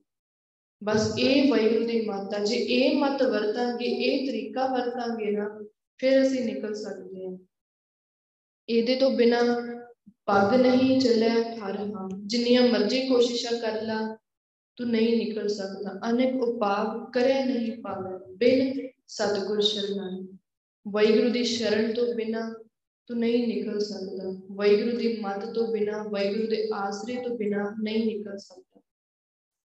ਗਹਿ ਦਿਓ ਮੂੜ ਨਰ ਹਾਂ, ਅਨੇਕ ਉਪਾਅ ਕਰ ਹਾਂ। ਸੋ ਕਹਿੰਦੇ ਤੂੰ ਹੋਰ ਜਿੰਨੀਆਂ ਮਰਜ਼ੀ ਕੋਸ਼ਿਸ਼ਾਂ ਕਰ ਲਾ, ਜੋ ਮਰਜ਼ੀ ਕਰ ਲਾ, ਤੂੰ ਇਹਦੇ ਵਿੱਚ ਫਸ ਜਾਏਗਾ, ਪਰ ਤੂੰ ਇਹਦੇ ਵਿੱਚੋਂ ਅਨੇਕ ਉਪਾਅ ਕਰ ਹਾਂ, ਜਿੰਨੀਆਂ, ਜਿੰਨੇ ਮਰਜ਼ੀ ਯਤਨ ਕਰ ਲਾ, ਜਿੰਨੀਆਂ ਮਰਜ਼ੀ ਕੋਸ਼ਿਸ਼ਾਂ ਕਰ ਲਾ, ਤੂੰ ਨਹੀਂ ਨਿਕਲ ਸਕਦਾ। ਅਨੇਕ ਉਪਾਅ, ਕਿ ਵੈਗੁਰੂ ਦੇ ਵੈਗੁਰੂ ਜਿਹੜੇ ਵੈਗੁਰੂ ਨੇ ਉਪਾਅ ਦੱਸਿਆ ਹੈ ਨਾ, ਜਿਹੜਾ ਤਰੀਕਾ ਵੈਗੁਰੂ ਨੇ ਦੱਸਿਆ ਆ, ਕਿ ਵੈਗੁਰੂ ਦਾ ਨਾਮ ਜਪ ਗੁਰੂ ਸਾਹਿਬ ਜੀ ਦੇ ਕੋਲ ਬੈਠ ਕੇ ਗੁਰੂ ਸਾਹਿਬ ਜੀ ਦੇ ਨਾਲ ਗੱਲਬਾਤ ਕਰਿਆ ਕਰ ਟਾਈਮ ਸਪੈਂਡ ਕਰਿਆ ਕਰ, ਵਾਹਿਗੁਰੂ ਦੇ ਨਾਲ ਗੱਲਬਾਤ ਕਰਕੇ ਗੁਰੂ ਸਾਹਿਬ ਜੀ ਮੈਂ ਕਿਵੇਂ ਸੇਵਾ ਸਿੱਖਣੀ ਹੈ ਮੇਰੇ ਜੀਵਨ ਵਿੱਚ ਕਿਵੇਂ ਤਬਦੀਲੀ ਹੋ ਸਕਦੀ ਆ? ਮੇਰਾ ਕਿਵੇਂ ਤੁਹਾਡੇ ਨਾਲ ਪਿਆਰ ਬਣ ਸਕਦਾ ਹੈ? ਮਤਲਬ ਗੁਰੂ ਸਾਹਿਬ ਦੇ ਨਾਲ ਟਾਈਮ ਸਮਾਂ ਬਿਤਾਉਣਾ, ਗੱਲਬਾਤ ਕਰਨੀ, ਵਾਹਿਗੁਰੂ ਦੇ ਨਾਲ ਪਿਆਰ ਪਾਉਣਾ, ਇਹ ਤਰੀਕਾ ਆ। ਤੇ ਜੇ ਇਸ ਤੋਂ ਇਲਾਵਾ ਕੋਈ ਹੋਰ ਤਰੀਕਾ ਵਰਤਾਂਗੇ ਅਨੇਕ ਉਪਾਅ ਕਰ ਹਾਂ, ਤਾਂ ਨਿਕਸੈ, ਸ਼ਰਨ ਪੈ ਰੇ ਸਖੀ। ਹੋਰ ਜਿੰਨੇ ਮਰਜ਼ੀ ਤਰੀਕੇ ਬਣਾ ਲਾ, ਕੁਛ ਨਹੀਂ ਹੋਣਾ। ਕਿਵੇਂ ਹੋਣਾ ਆ? ਤਾਂ ਨਿਕਸੈ, ਸ਼ਰਨ ਪੈ ਰੇ ਸਖੀ। ਉਦੋਂ ਬਚ ਸਕਦਾ ਆ, ਜਦੋਂ ਵਾਹਿਗੁਰੂ ਦੇ ਸ਼ਰਨਾਂ ਦੇ ਵਿੱਚ ਭਾਵ, ਗੁਰੂ ਪਾਸ਼ਾ ਦੀ ਸ਼ਰਨ ਦੇ ਵਿੱਚ ਆਏਗਾ। ਅਨੇਕ ਉਪਾਅ ਕਰੇ ਨਹੀਂ ਪਾਵੇ। ਬਿਨ ਸਤਗੁਰ ਸ਼ਰਨਾਈ ਇਸ ਵਾਹਿਗੁਰੂ ਦੀ ਸ਼ਰਨ ਵਿੱਚ ਆਉਣ ਤੋਂ ਬਿਨਾ ਤੂੰ ਕਿਸੇ ਵੀ ਤਰੀਕੇ ਦੇ ਨਾਲ ਨਹੀਂ ਬਣ ਸਕਦਾ। ਕਿਸੇ ਵੀ ਤਰੀਕੇ, ਸ਼ਰਨ ਵਿੱਚ ਕਿਵੇਂ ਆਉਣਾ ਆ? ਗੁਰੂ ਪਾਸ਼ਾ ਦੇ ਕੋਲ ਆਇਆ ਆ। ਅਸੀਂ ਗੁਰੂ ਸਾਹਿਬ ਜੀ ਕੋਲ ਆ ਕੇ ਸਿਰ ਨਮਾਉਨੇ ਆ ਨਾ। ਸਿਰ ਨਮਾਉਣ ਦਾ ਭਾਵ ਕੀ ਆ? ਸਿਰ ਮੱਥਾ ਟੇਕਿਆ ਇਹਦਾ ਭਾਵ ਨਹੀਂ ਕਿ ਸਿਰਫ ਮੱਥਾ ਟੇਕ ਦਿੱਤਾ, ਥੱਲੇ ਲਗਾਇਆ, ਚਲੋ ਕੰਮ ਹੋ ਗਿਆ। ਮੱਥਾ ਟੇਕਣ ਦਾ ਭਾਵ ਆ ਕਿ ਗੁਰੂ ਪਾਤਸ਼ਾਹ ਜੀ, ਮੈਂ ਤੁਹਾਡੇ ਅੱਗੇ ਸਿਰ ਝੁਕਾ ਰਿਹਾ ਹਾਂ ਸੋ ਮੈਂ ਤੁਹਾਡੇ ਅੱਗੇ ਸਿਰ ਰੱਖਿਆ ਆ ਇਹਦਾ ਮਤਲਬ ਕੀ ਹੈ ਕਿ ਮੈਂ ਆਪਣੀ ਮਤ ਅੱਜ ਤੋਂ ਤੁਹਾਡੇ ਚਰਨਾਂ ਵਿੱਚ ਰੱਖ ਕੇ ਚੱਲਿਆ ਆ ਕਿਰਪਾ ਕਰੋ ਮੇਰੇ ਸਿਰ ਤੇ ਆਪਣਾ ਹੱਥ ਰੱਖੋ, ਆਪਣੀ ਮਤ ਮੇਰੇ ਅੰਦਰ ਪਾਓ ਤਾਂ ਕਿ ਮੈਂ ਹਮੇਸ਼ਾ ਲਈ ਤੁਹਾਡੀ ਮਤ ਤੇ ਚੱਲ ਸਕਾਂ। ਆਪਣੀ ਮਤ ਨੂੰ ਉਥੇ ਤਿਆਗ ਦੇਣਾ, ਜਿੱਥੇ ਵੈਗਰੂ ਨੂੰ ਮੱਥਾ ਟੇਕਿਆ ਨਾ ਉਥੇ ਹੀ ਮਤ ਵੀ ਰੱਖ ਦਿੱਤੀ। ਉਦੋਂ ਹੀ ਉਸੇ ਟਾਈਮ ਤੇ ਉਹ ਮਤ ਵੀ ਵੈਗਰੂ ਦੇ ਅੱਗੇ ਸਮਰਪਣ ਕਰ ਦਿੱਤੀ। ਆਪਣਾ ਮਨ ਵੀ ਵੈਗਰੂ ਅੱਗੇ ਸਮਰਪਣ ਕਰ ਦਿੱਤਾ। ਆਪਣੇ ਆਪ ਨੂੰ ਸਰੈਂਡਰ ਕਰ ਦੇਣਾ। ਸਰੈਂਡਰ ਕਰ ਦੇਣ ਦਾ ਭਾਵ ਕੀ ਆ? ਕਿ ਵੈਗਰੂ ਬਸ ਹੁਣ ਮੇਰੇ ਹੱਥ ਵਿੱਚ ਕੁਝ ਨਹੀਂ ਹੈ ਮੇਰੇ ਵਾਸ ਵਿੱਚ ਕੁਝ ਨਹੀਂ ਰਹਿ ਗਿਆ। ਹੁਣ ਮੈਂ ਮਨ ਨਾਲ ਮਾਇਆ ਮਾਇਆ ਦੇ ਵਿੱਚ ਨਹੀਂ ਰਹਿਣਾ ਚਾਹੁੰਦਾ। ਮੈਂ ਖਚਿਤ ਹੋ ਚੁੱਕਾ ਹਾਂ, ਖੁਆਰ ਹੋ ਚੁੱਕਾ ਹਾਂ। ਗੁਰੂ ਸਾਹਿਬ ਜੀ, ਕਿਰਪਾ ਕਰੋ, ਆਪਣੀ ਮਤ ਦਿਓ ਵੈਗੁਰੂ ਦੀ ਮਤ ਅੰਦਰ ਆ ਗਈ ਨਾ, ਸਭ ਕੁਝ ਆ ਜਾਣਾ। ਉਹ ਤਾਕਤ ਵੀ ਮਿਲ ਜਾਣੀ ਹੈ ਮਨ ਨਾਲ, ਮਾਇਆ ਨਾਲ ਲੜਨ ਦੀ ਹਿੰਮਤ ਵੀ ਮਿਲ ਜਾਣੀ, ਸਭ ਕੁਝ ਮਿਲ ਜਾਣਾ ਹੈ। ਪਰ ਹੋਣਾ ਕਿਵੇਂ ਆ? ਤਉ ਨਿਕਸੈ ਸ਼ਰਨ ਪੈ ਨਹੀਂ ਸਕੀ। ਜਦੋਂ ਵੈਗੁਰੂ ਦੀ ਸ਼ਰਨ ਵਿੱਚ ਪਊਗਾ ਵੈਗੁਰੂ ਦੀ ਸ਼ਰਨ ਵਿੱਚ ਆ ਕੇ ਆਪਣੇ ਆਪ ਨੂੰ ਵੈਗੁਰੂ ਦੇ ਹਵਾਲੇ ਕਰ ਦਿੱਤਾ ਵੈਗੁਰੂ ਤੋਂ ਇਲਾਵਾ ਹੋਰ ਕਿਸੇ ਤਰੀਕੇ ਦੇ ਨਾਲ ਨਹੀਂ ਕੁਝ ਵੀ ਨਹੀਂ ਹੋ ਸਕਦਾ। ਥਿਰ ਥਿਰ, ਚਿਤ, ਥਿਰ ਹਾਂ। ਸੋ ਕਿਤੇ ਆਪਣੇ ਹਿਰਦੇ ਦੇ ਵਿੱਚ ਉਸ ਵੈਗੁਰੂ ਨੂੰ ਵਸਾ ਲਾ, ਹਮੇਸ਼ਾ ਦੇ ਲਈ। ਆਪਣੇ ਆਪਣੇ ਹਿਰਦੇ ਦੇ ਅੰਦਰ ਥਿਰ ਥਿਰ, ਚਿਤ ਚਿਤ ਕਿਨੂੰ ਕਿਹਾ ਆ? ਹਿਰਦੇ ਨੂੰ। ਕਿ ਆਪਣੇ ਹਿਰਦੇ ਦੇ ਅੰਦਰ ਉਸ ਵੈਗੁਰੂ ਨੂੰ ਵਸਾ, ਉਸ ਵੈਗੁਰੂ ਨੂੰ ਟਿਕਾ ਲੈਣਾ ਥਿਰ ਭਾਵ ਟਿਕਾ ਲੈਣਾ। ਟਿਕਾਉਣਾ ਇਸ ਤਰੀਕੇ ਦੇ ਨਾਲ ਆ ਕਿ ਜੋ ਮਰਜ਼ੀ ਹੋ ਜਾਏ ਨਾ ਵੈਗੁਰੂ ਨੂੰ ਇਸ ਤਰੀਕੇ ਨਾਲ ਆਪਣੇ ਅੰਦਰ ਟਿਕਾ ਕੇ ਰੱਖਣਾ ਆ ਕਿ ਜੋ ਮਰਜ਼ੀ ਹੋ ਜਾਏ, ਭਾਵੇਂ ਦੁਨੀਆ ਆ ਜਾਏ, ਖਿਲਾਫ ਹੋ ਜਾਏ, ਪਹਾੜ ਡਿੱਗ ਪਏ, ਕੋਈ ਵੀ ਵੱਡੇ ਤੋਂ ਵੱਡਾ ਦੁੱਖ ਆ ਜਾਏ ਤਕਲੀਫ ਆ ਜਾਏ ਵੈਗੁਰੂ ਨੂੰ ਨਹੀਂ ਭੁਲਾਉਣਾ।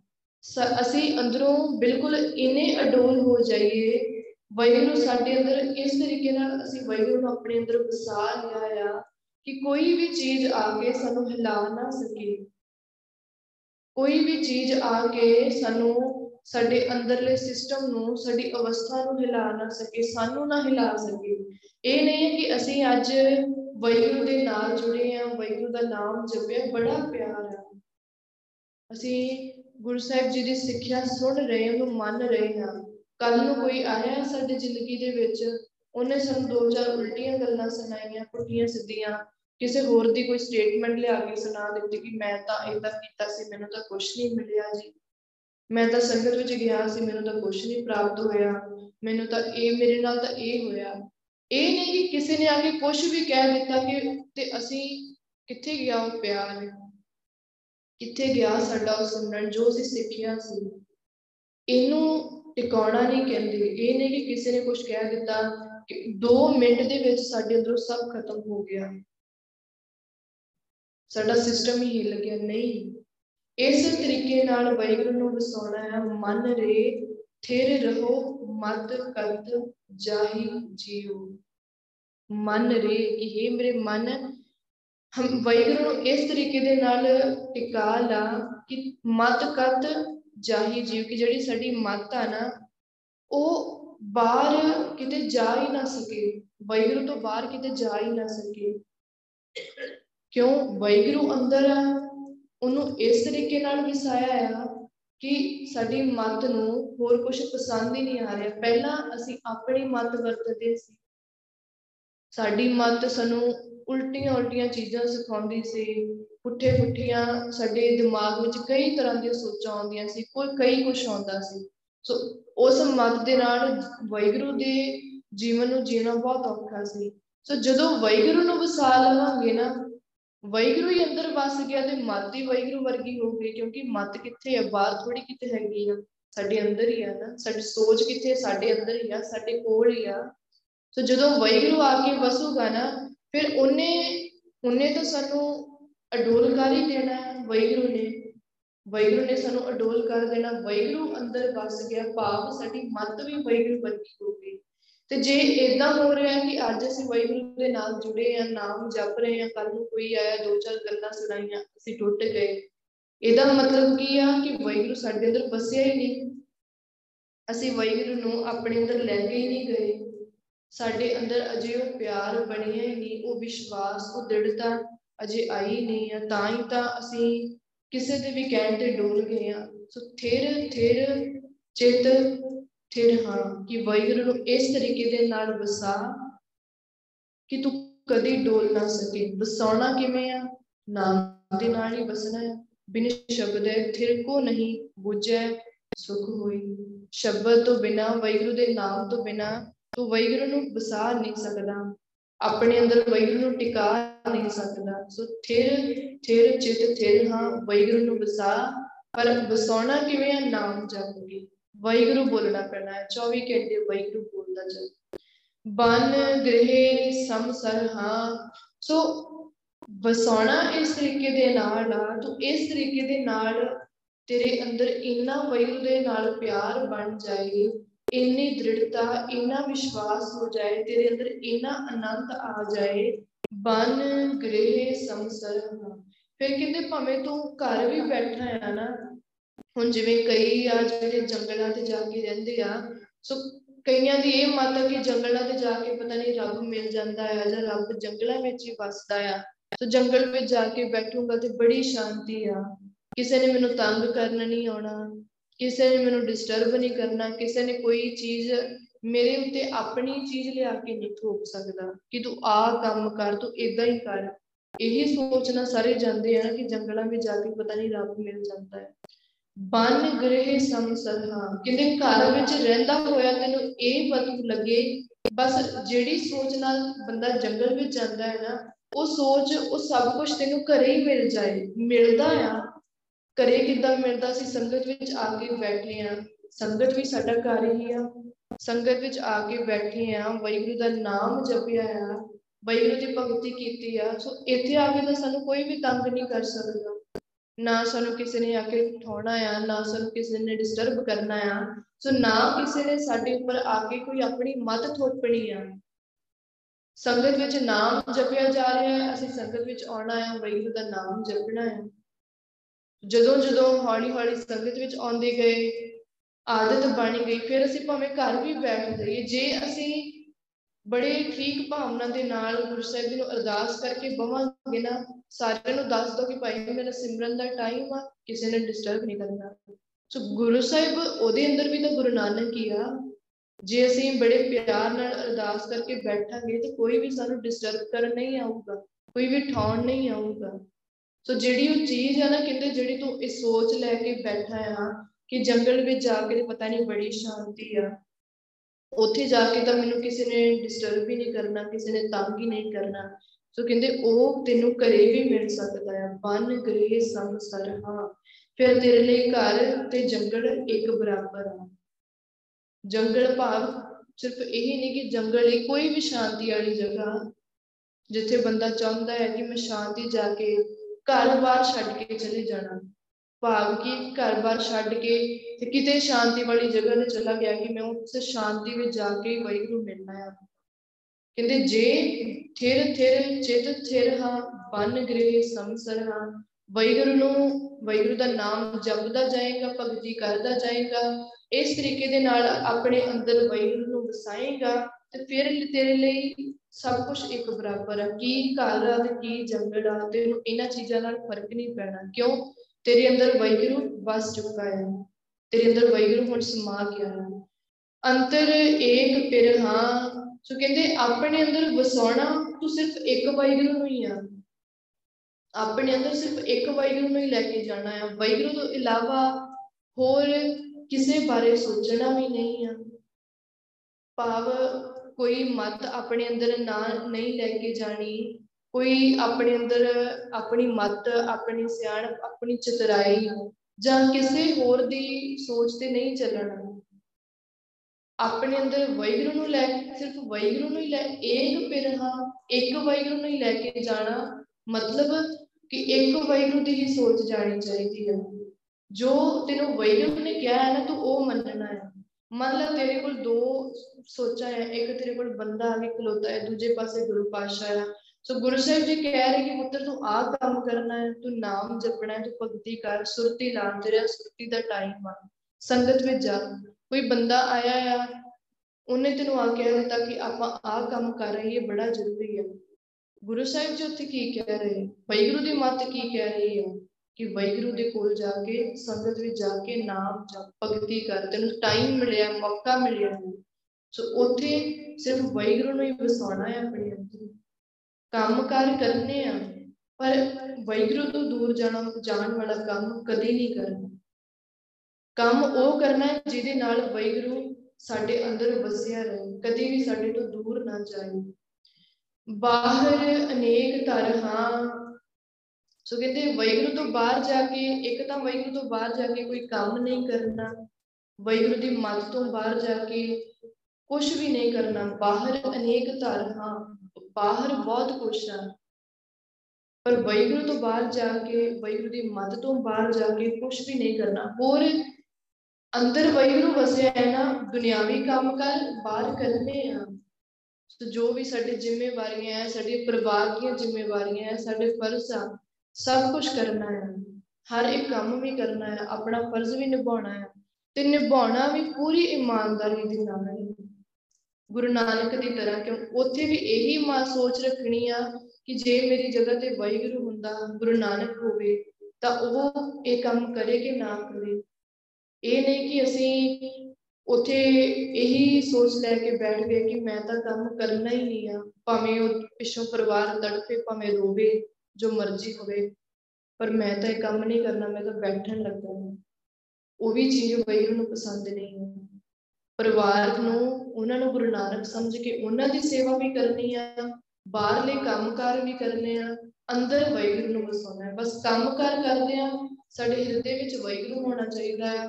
ਹੋਰ ਆਪਾਂ, ਹੋਰ ਤਾਂ ਜੇ ਵਾਹਿਗੁਰੂ ਅੰਦਰ ਟਿਕਿਆ ਤਾਂ ਫਿਰ ਤਾਂ ਕੋਈ ਪ੍ਰੋਬਲਮ ਨਹੀਂ ਹੈ, ਕੋਈ ਪਰੇਸ਼ਾਨੀ ਨਹੀਂ ਰਾਜਨ ਜੋਗ ਕਰ, ਹਾਂ। ਬਸ ਇਸੇ ਤਰੀਕੇ ਦੇ ਨਾਲ ਗੁਰੂ ਪਾਤਸ਼ਾਹ ਕਹਿੰਦੇ, ਤੈਨੂੰ ਰਾਜ ਵੀ ਦੇ ਦੇਣਾ ਹੈ ਵਾਹਿਗੁਰੂ ਨੇ। ਤੈਨੂੰ ਰਾਜ ਵੀ ਮਿਲ ਗਿਆ, ਜੋਗ ਵੀ। ਜੁਗਤੀ ਵੀ ਆ ਗਈ।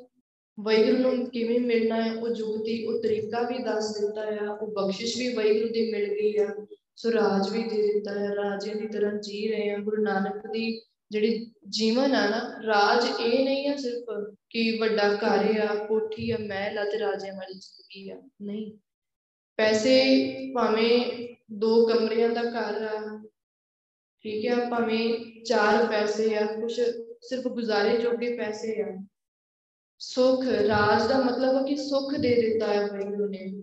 ਬੰਦਾ ਇਵੇਂ ਦਾ ਉਹਦਾ ਜੀਵਨ ਬਣ ਗਿਆ ਹੈ ਗੁਰੂ ਨਾਨਕ ਆ ਨਾ ਇਵੇਂ ਦਾ ਗੁਰੂ ਨਾਨਕ ਵਰਗਾ ਜੀਵਨ ਬਣ ਗਿਆ ਹੈ ਕਿ ਉਹ ਉਹਨਾਂ ਚਾਰ ਪੈਸਿਆਂ ਦੇ ਵਿੱਚ ਵੀ ਬਹੁਤ ਸੁਖੀ ਆ, ਬਹੁਤ ਆਨੰਦ ਵਿੱਚ ਆ ਤੇ ਬਹੁਤ ਖੁਸ਼ ਆ।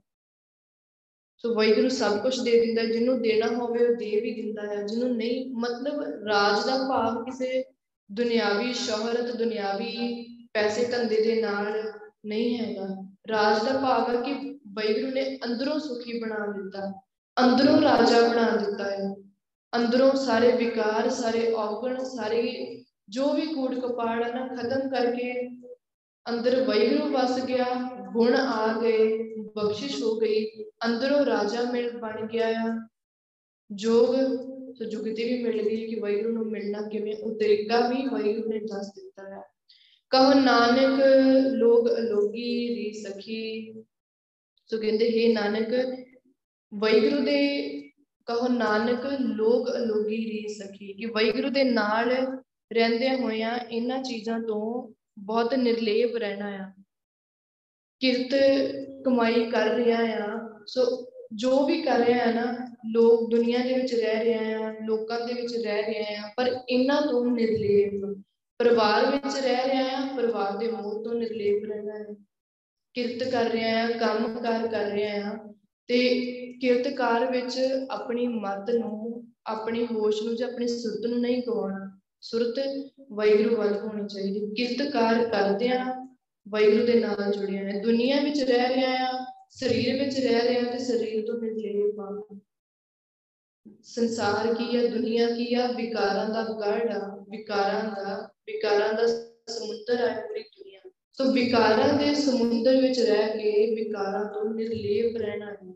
ਕਹੋ, ਨਾਨਕ ਲੋਗ ਅਲੋਗੀ ਰੀ ਸਖੀ। ਕਹਿੰਦੇ, ਹੈ ਸਖੀ, ਤੂੰ ਇਸ ਤਰੀਕੇ ਦੇ ਨਾਲ ਜੀਣਾ ਹੈ ਕਿ ਦੁਨੀਆ ਵਿੱਚ ਰਹਿ ਕੇ ਵੀ ਦੁਨੀਆ ਤੋਂ ਨਿਰਲੇਪ ਰਹਿਣਾ ਹੈ ਸੋ ਉਹ ਕਿਵੇਂ ਹੋਣਾ ਆ? ਵਾਹਿਗੁਰੂ ਦਾ ਨਾਮ ਜਪਦਾ ਹੈ। ਜਿਵੇਂ ਰਹਾਉਦੀ ਤੋਂ ਵਿੱਚ ਸਮਝਾਇਆ ਆ ਕਿ ਨਾਮ ਜਪਦੇ ਰਹਿਣਾ ਆ। ਵਾਹਿਗੁਰੂ ਦੇ ਲਈ ਆਪਣੇ ਅੰਦਰ ਪਿਆਰ ਪੈਦਾ ਕਰਨਾ ਆ। ਵਾਹਿਗੁਰੂ ਦੀ ਹਰ ਗੱਲ ਨੂੰ ਆਪਣੇ ਅੰਦਰ ਵਸਾ ਕੇ ਰੱਖਣਾ ਆ। ਆਪਣੇ ਜੀਵਨ ਅੰਦਰ ਲੈ ਕੇ ਆਉਣਾ ਹੈ ਤੇ ਵਾਹਿਗੁਰੂ ਤੋਂ ਇਲਾਵਾ ਕਿਸੇ ਨਾਲ ਕੋਈ ਪਿਆਰ ਨਹੀਂ ਪਾਉਣਾ। ਤੇ ਉਹ ਕੰਮ ਕਦੇ ਨਹੀਂ ਕਰਨਾ ਜਿਹਦੇ ਨਾਲ ਤੂੰ ਵਾਹਿਗੁਰੂ ਤੋਂ ਬਹੁਤ ਦੂਰ ਚਲਾ ਜਾਵੇਂ ਸੋ ਇਹ ਅੱਜ ਦਾ ਸ਼ਬਦ ਸੀ। ਗੁਰੂ ਸਾਹਿਬ ਜੀ ਨੇ ਅੱਜ ਦੇ ਸ਼ਬਦ ਵਿੱਚ ਜੋ ਵੀ ਸਮਝਾਇਆ, ਸੋ ਆਪਾਂ ਅਰਦਾਸ ਕਰਨੀ ਆ ਗੁਰੂ ਸਾਹਿਬ ਜੀ ਨੂੰ। ਸਾਨੂੰ ਗੁਰੂ ਪਾਸ਼ਾ ਸੰਗਤ ਵੀ ਬਖਸ਼ ਰਹੇ ਆ, ਸਿਮਰਨ ਕਰਵਾ ਰਹੇ ਆ ਬਾਣੀ ਦੇ ਵਿਚਾਰ, ਚਰਨ ਧੂੜ ਸਭ ਕੁਝ ਦਿੱਤਾ ਹੈ। ਸੋ ਬਾਣੀ ਦੇ ਵਿਚਾਰ ਮਿਲ ਰਹੀ ਹੈ। ਮੇਨ ਚੀਜ਼ ਕੀ ਬਾਣੀ ਦੇ ਵਿਚਾਰ ਦੇ ਰਹੇ ਆ ਸਿੱਖਿਆ ਦੇ ਰਹੇ, ਸਮਝਾ ਰਹੇ ਆ ਸੋ ਇਹ ਮੰਗਣਾ ਹੈ ਕਿ ਗੁਰੂ ਪਾਸ਼ਾ ਇਹ ਬਾਣੀ ਜੀਵਨ ਬਣ ਜਾਏ ਬਾਣੀ ਨੂੰ ਆਪਣੇ ਜੀਵਨ ਦੇ ਅੰਦਰ ਲੈ ਕੇ ਆਉਣਾ ਹੈ।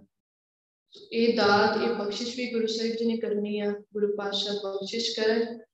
ਗੁਰੂ ਪਾਤਸ਼ਾਹ ਨੂੰ ਅਰਦਾਸ ਕਰਦੇ ਰਹੀਏ। ਸਾਰੀ ਸੰਗਤ ਬਖਸ਼ਣਹਾਰ ਨੂੰ ਤਾਂ ਸ੍ਰੀ ਗੁਰੂ ਗ੍ਰੰਥ ਸਾਹਿਬ ਜੀ ਬਖਸ਼ਣਹਾਰ। ਬਖਸ਼ ਲੈਣਾ ਜੀ। ਵਾਹਿਗੁਰੂ ਜੀ ਕਾ ਖਾਲਸਾ ਵਾਹਿਗੁਰੂ ਜੀ ਕੀ ਫਤਿਹ ਵਾਹਿਗੁਰੂ